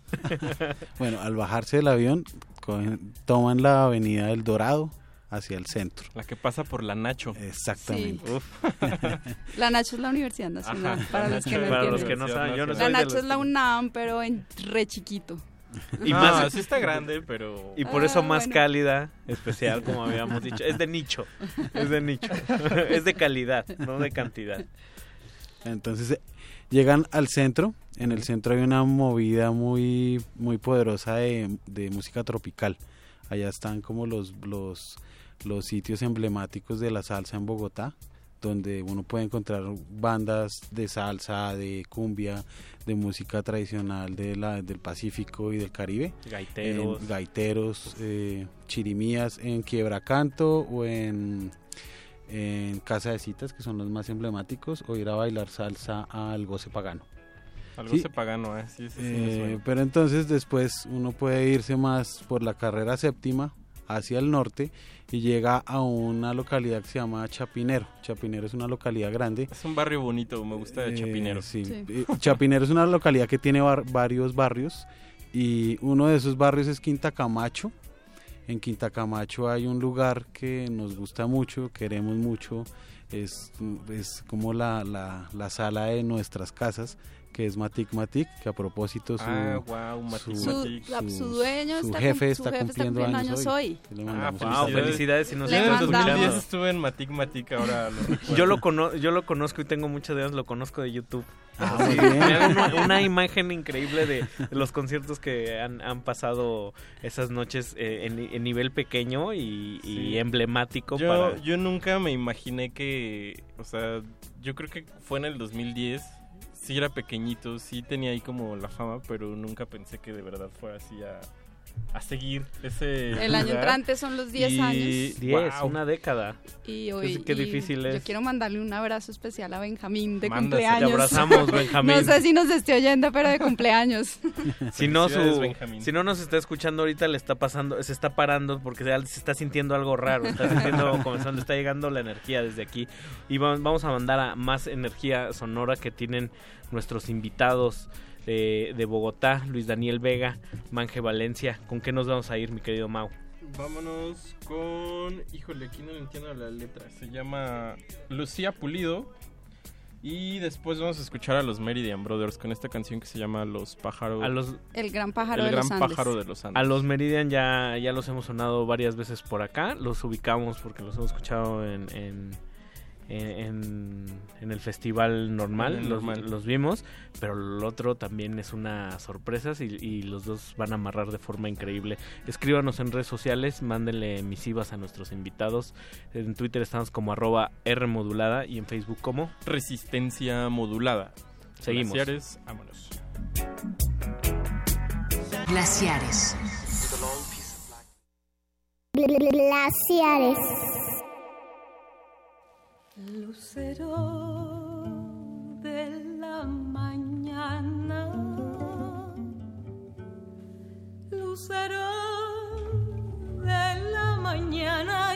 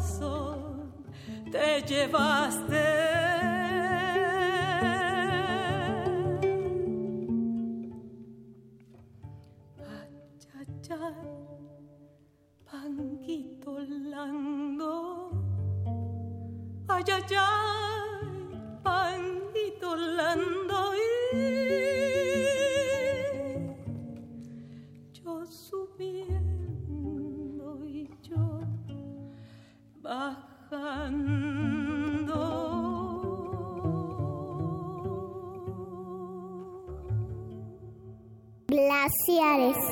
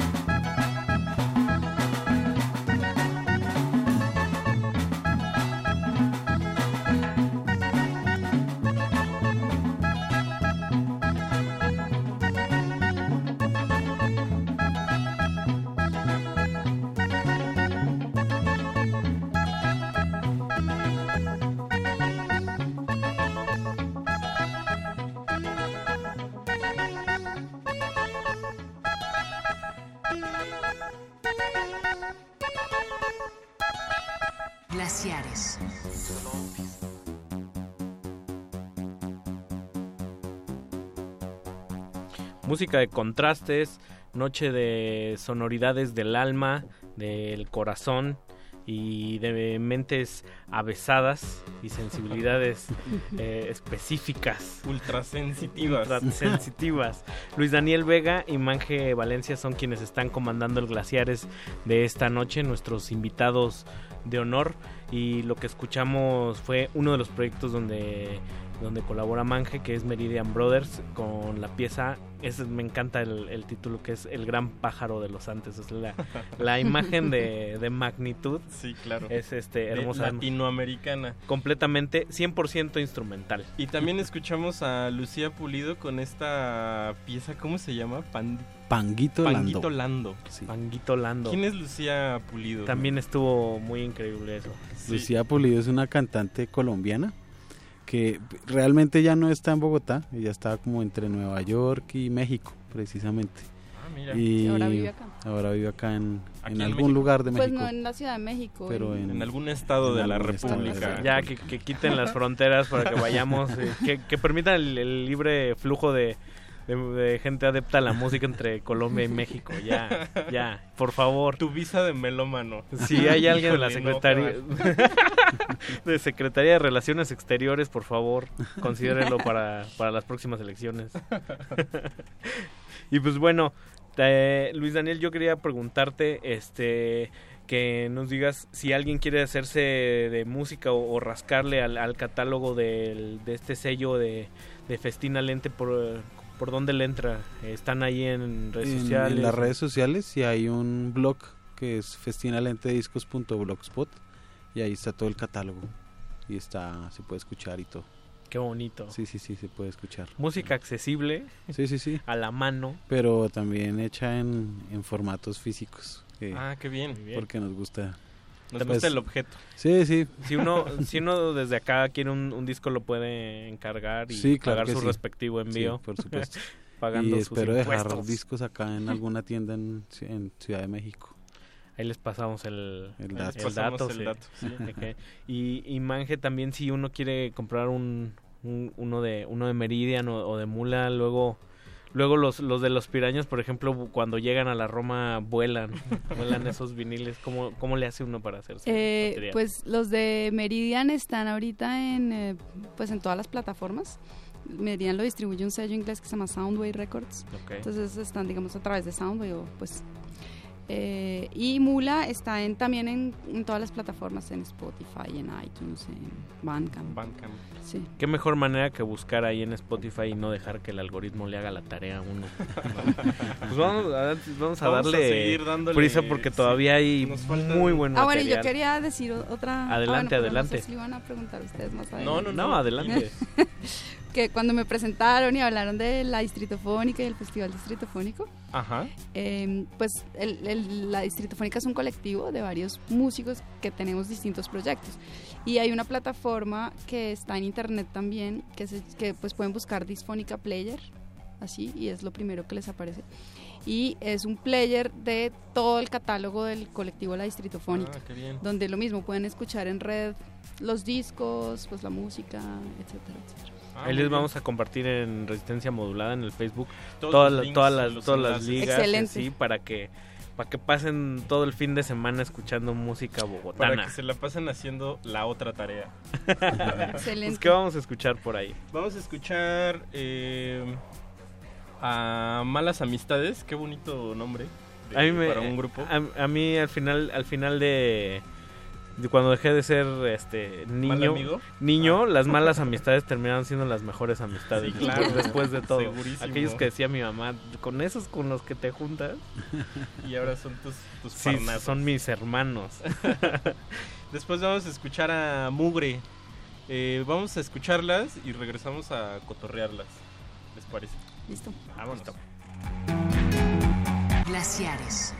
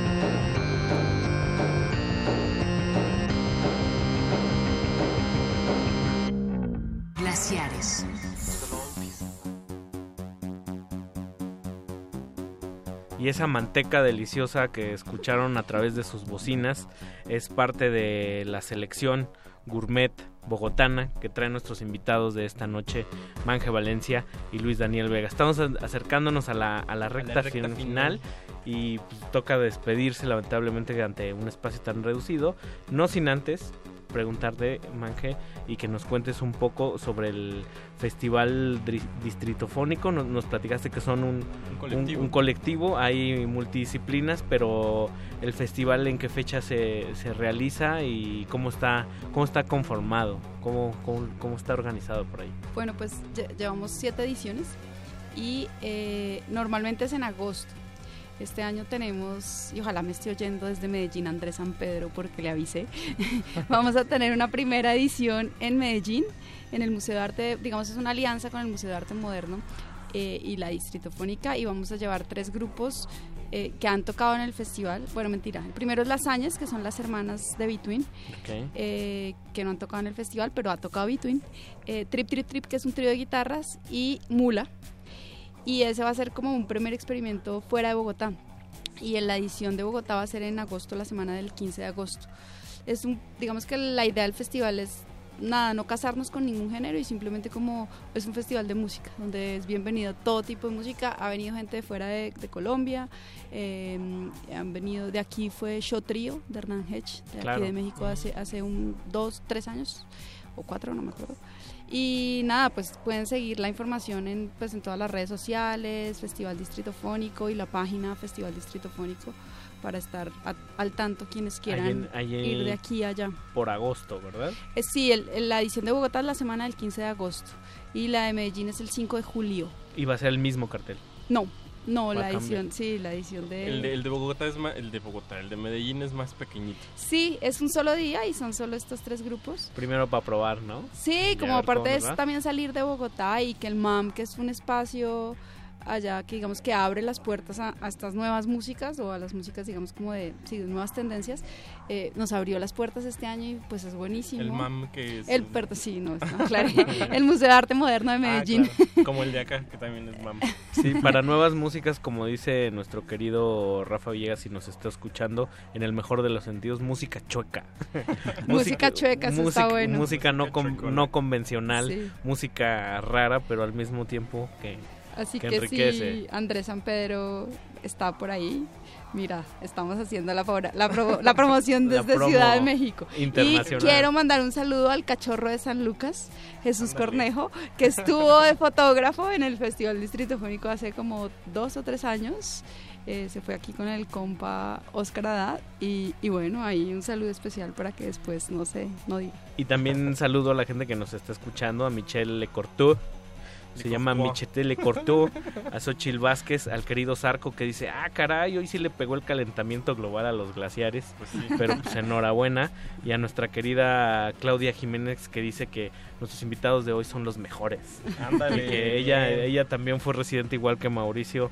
Bogotá los tuvimos que traer con engaños porque ya no se querían regresar, pero ya les pedimos los papers. De- nos deportaron. Los deportaron. Chicos, muchas gracias. Este es, este es su casa. Eh, fue, un- fue un placer tenerlos por acá y siempre están las puertas abiertas para, para música de, de este calibre. Es un, es un gusto tener eh, sonoridades de este tipo en la, en la frecuencia modulada y enhorabuena.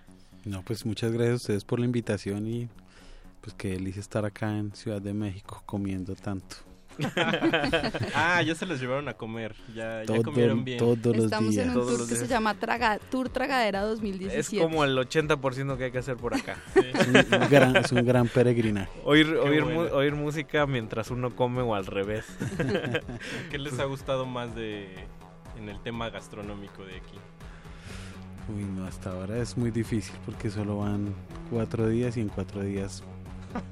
No, es la punta del, del, del glaciar. Esa es la punta del glaciar. Ni la punta, es, la- es no, no, una, brisnita de nieve. Ahí nomás, pues ya les, ya les tocará echarse el menú, el menú completo, chicos. Claro que sí. Muchas gracias. Se despide de los micrófonos Ricardo Pineda. Mauricio Orduña, Andrés Ramírez en los controles, Oscar Haddad acá de también de compañero. En, en- en el, en el halo eh, el espiritual. En- en el aura. En el aura, en, el- en la mística radiofónica.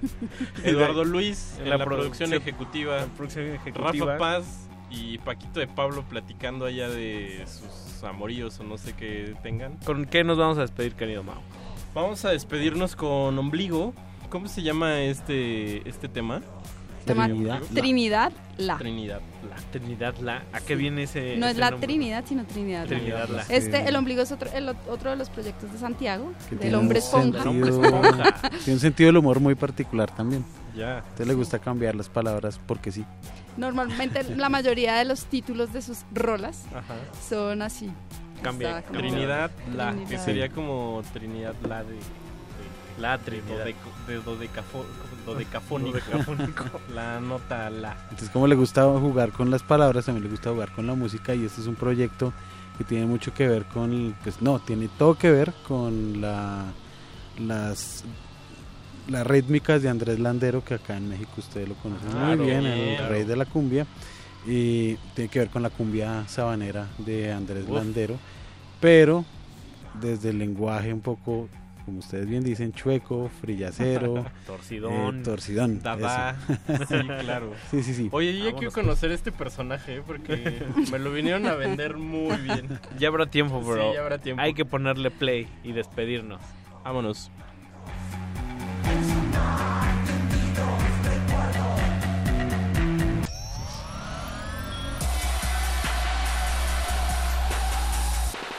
La temperatura debe subir y la música debe bajar. Seguiremos aquí cuando regreses. Glaciares.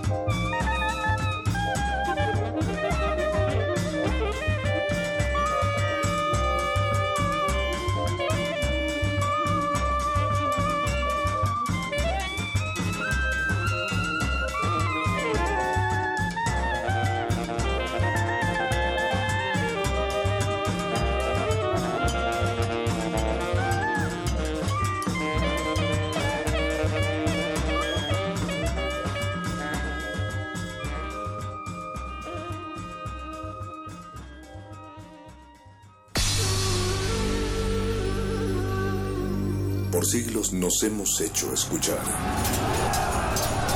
Nacimos como parte de esa inmensa mayoría. Hablar, Escuchar, debatir, proponer, cuestionar. está en nuestra naturaleza. Seamos instrumentos de conciencia de nuestro pueblo. Usamos el sonido porque atraviesa obstáculos. Muros, fronteras. Nosotros somos la resistencia.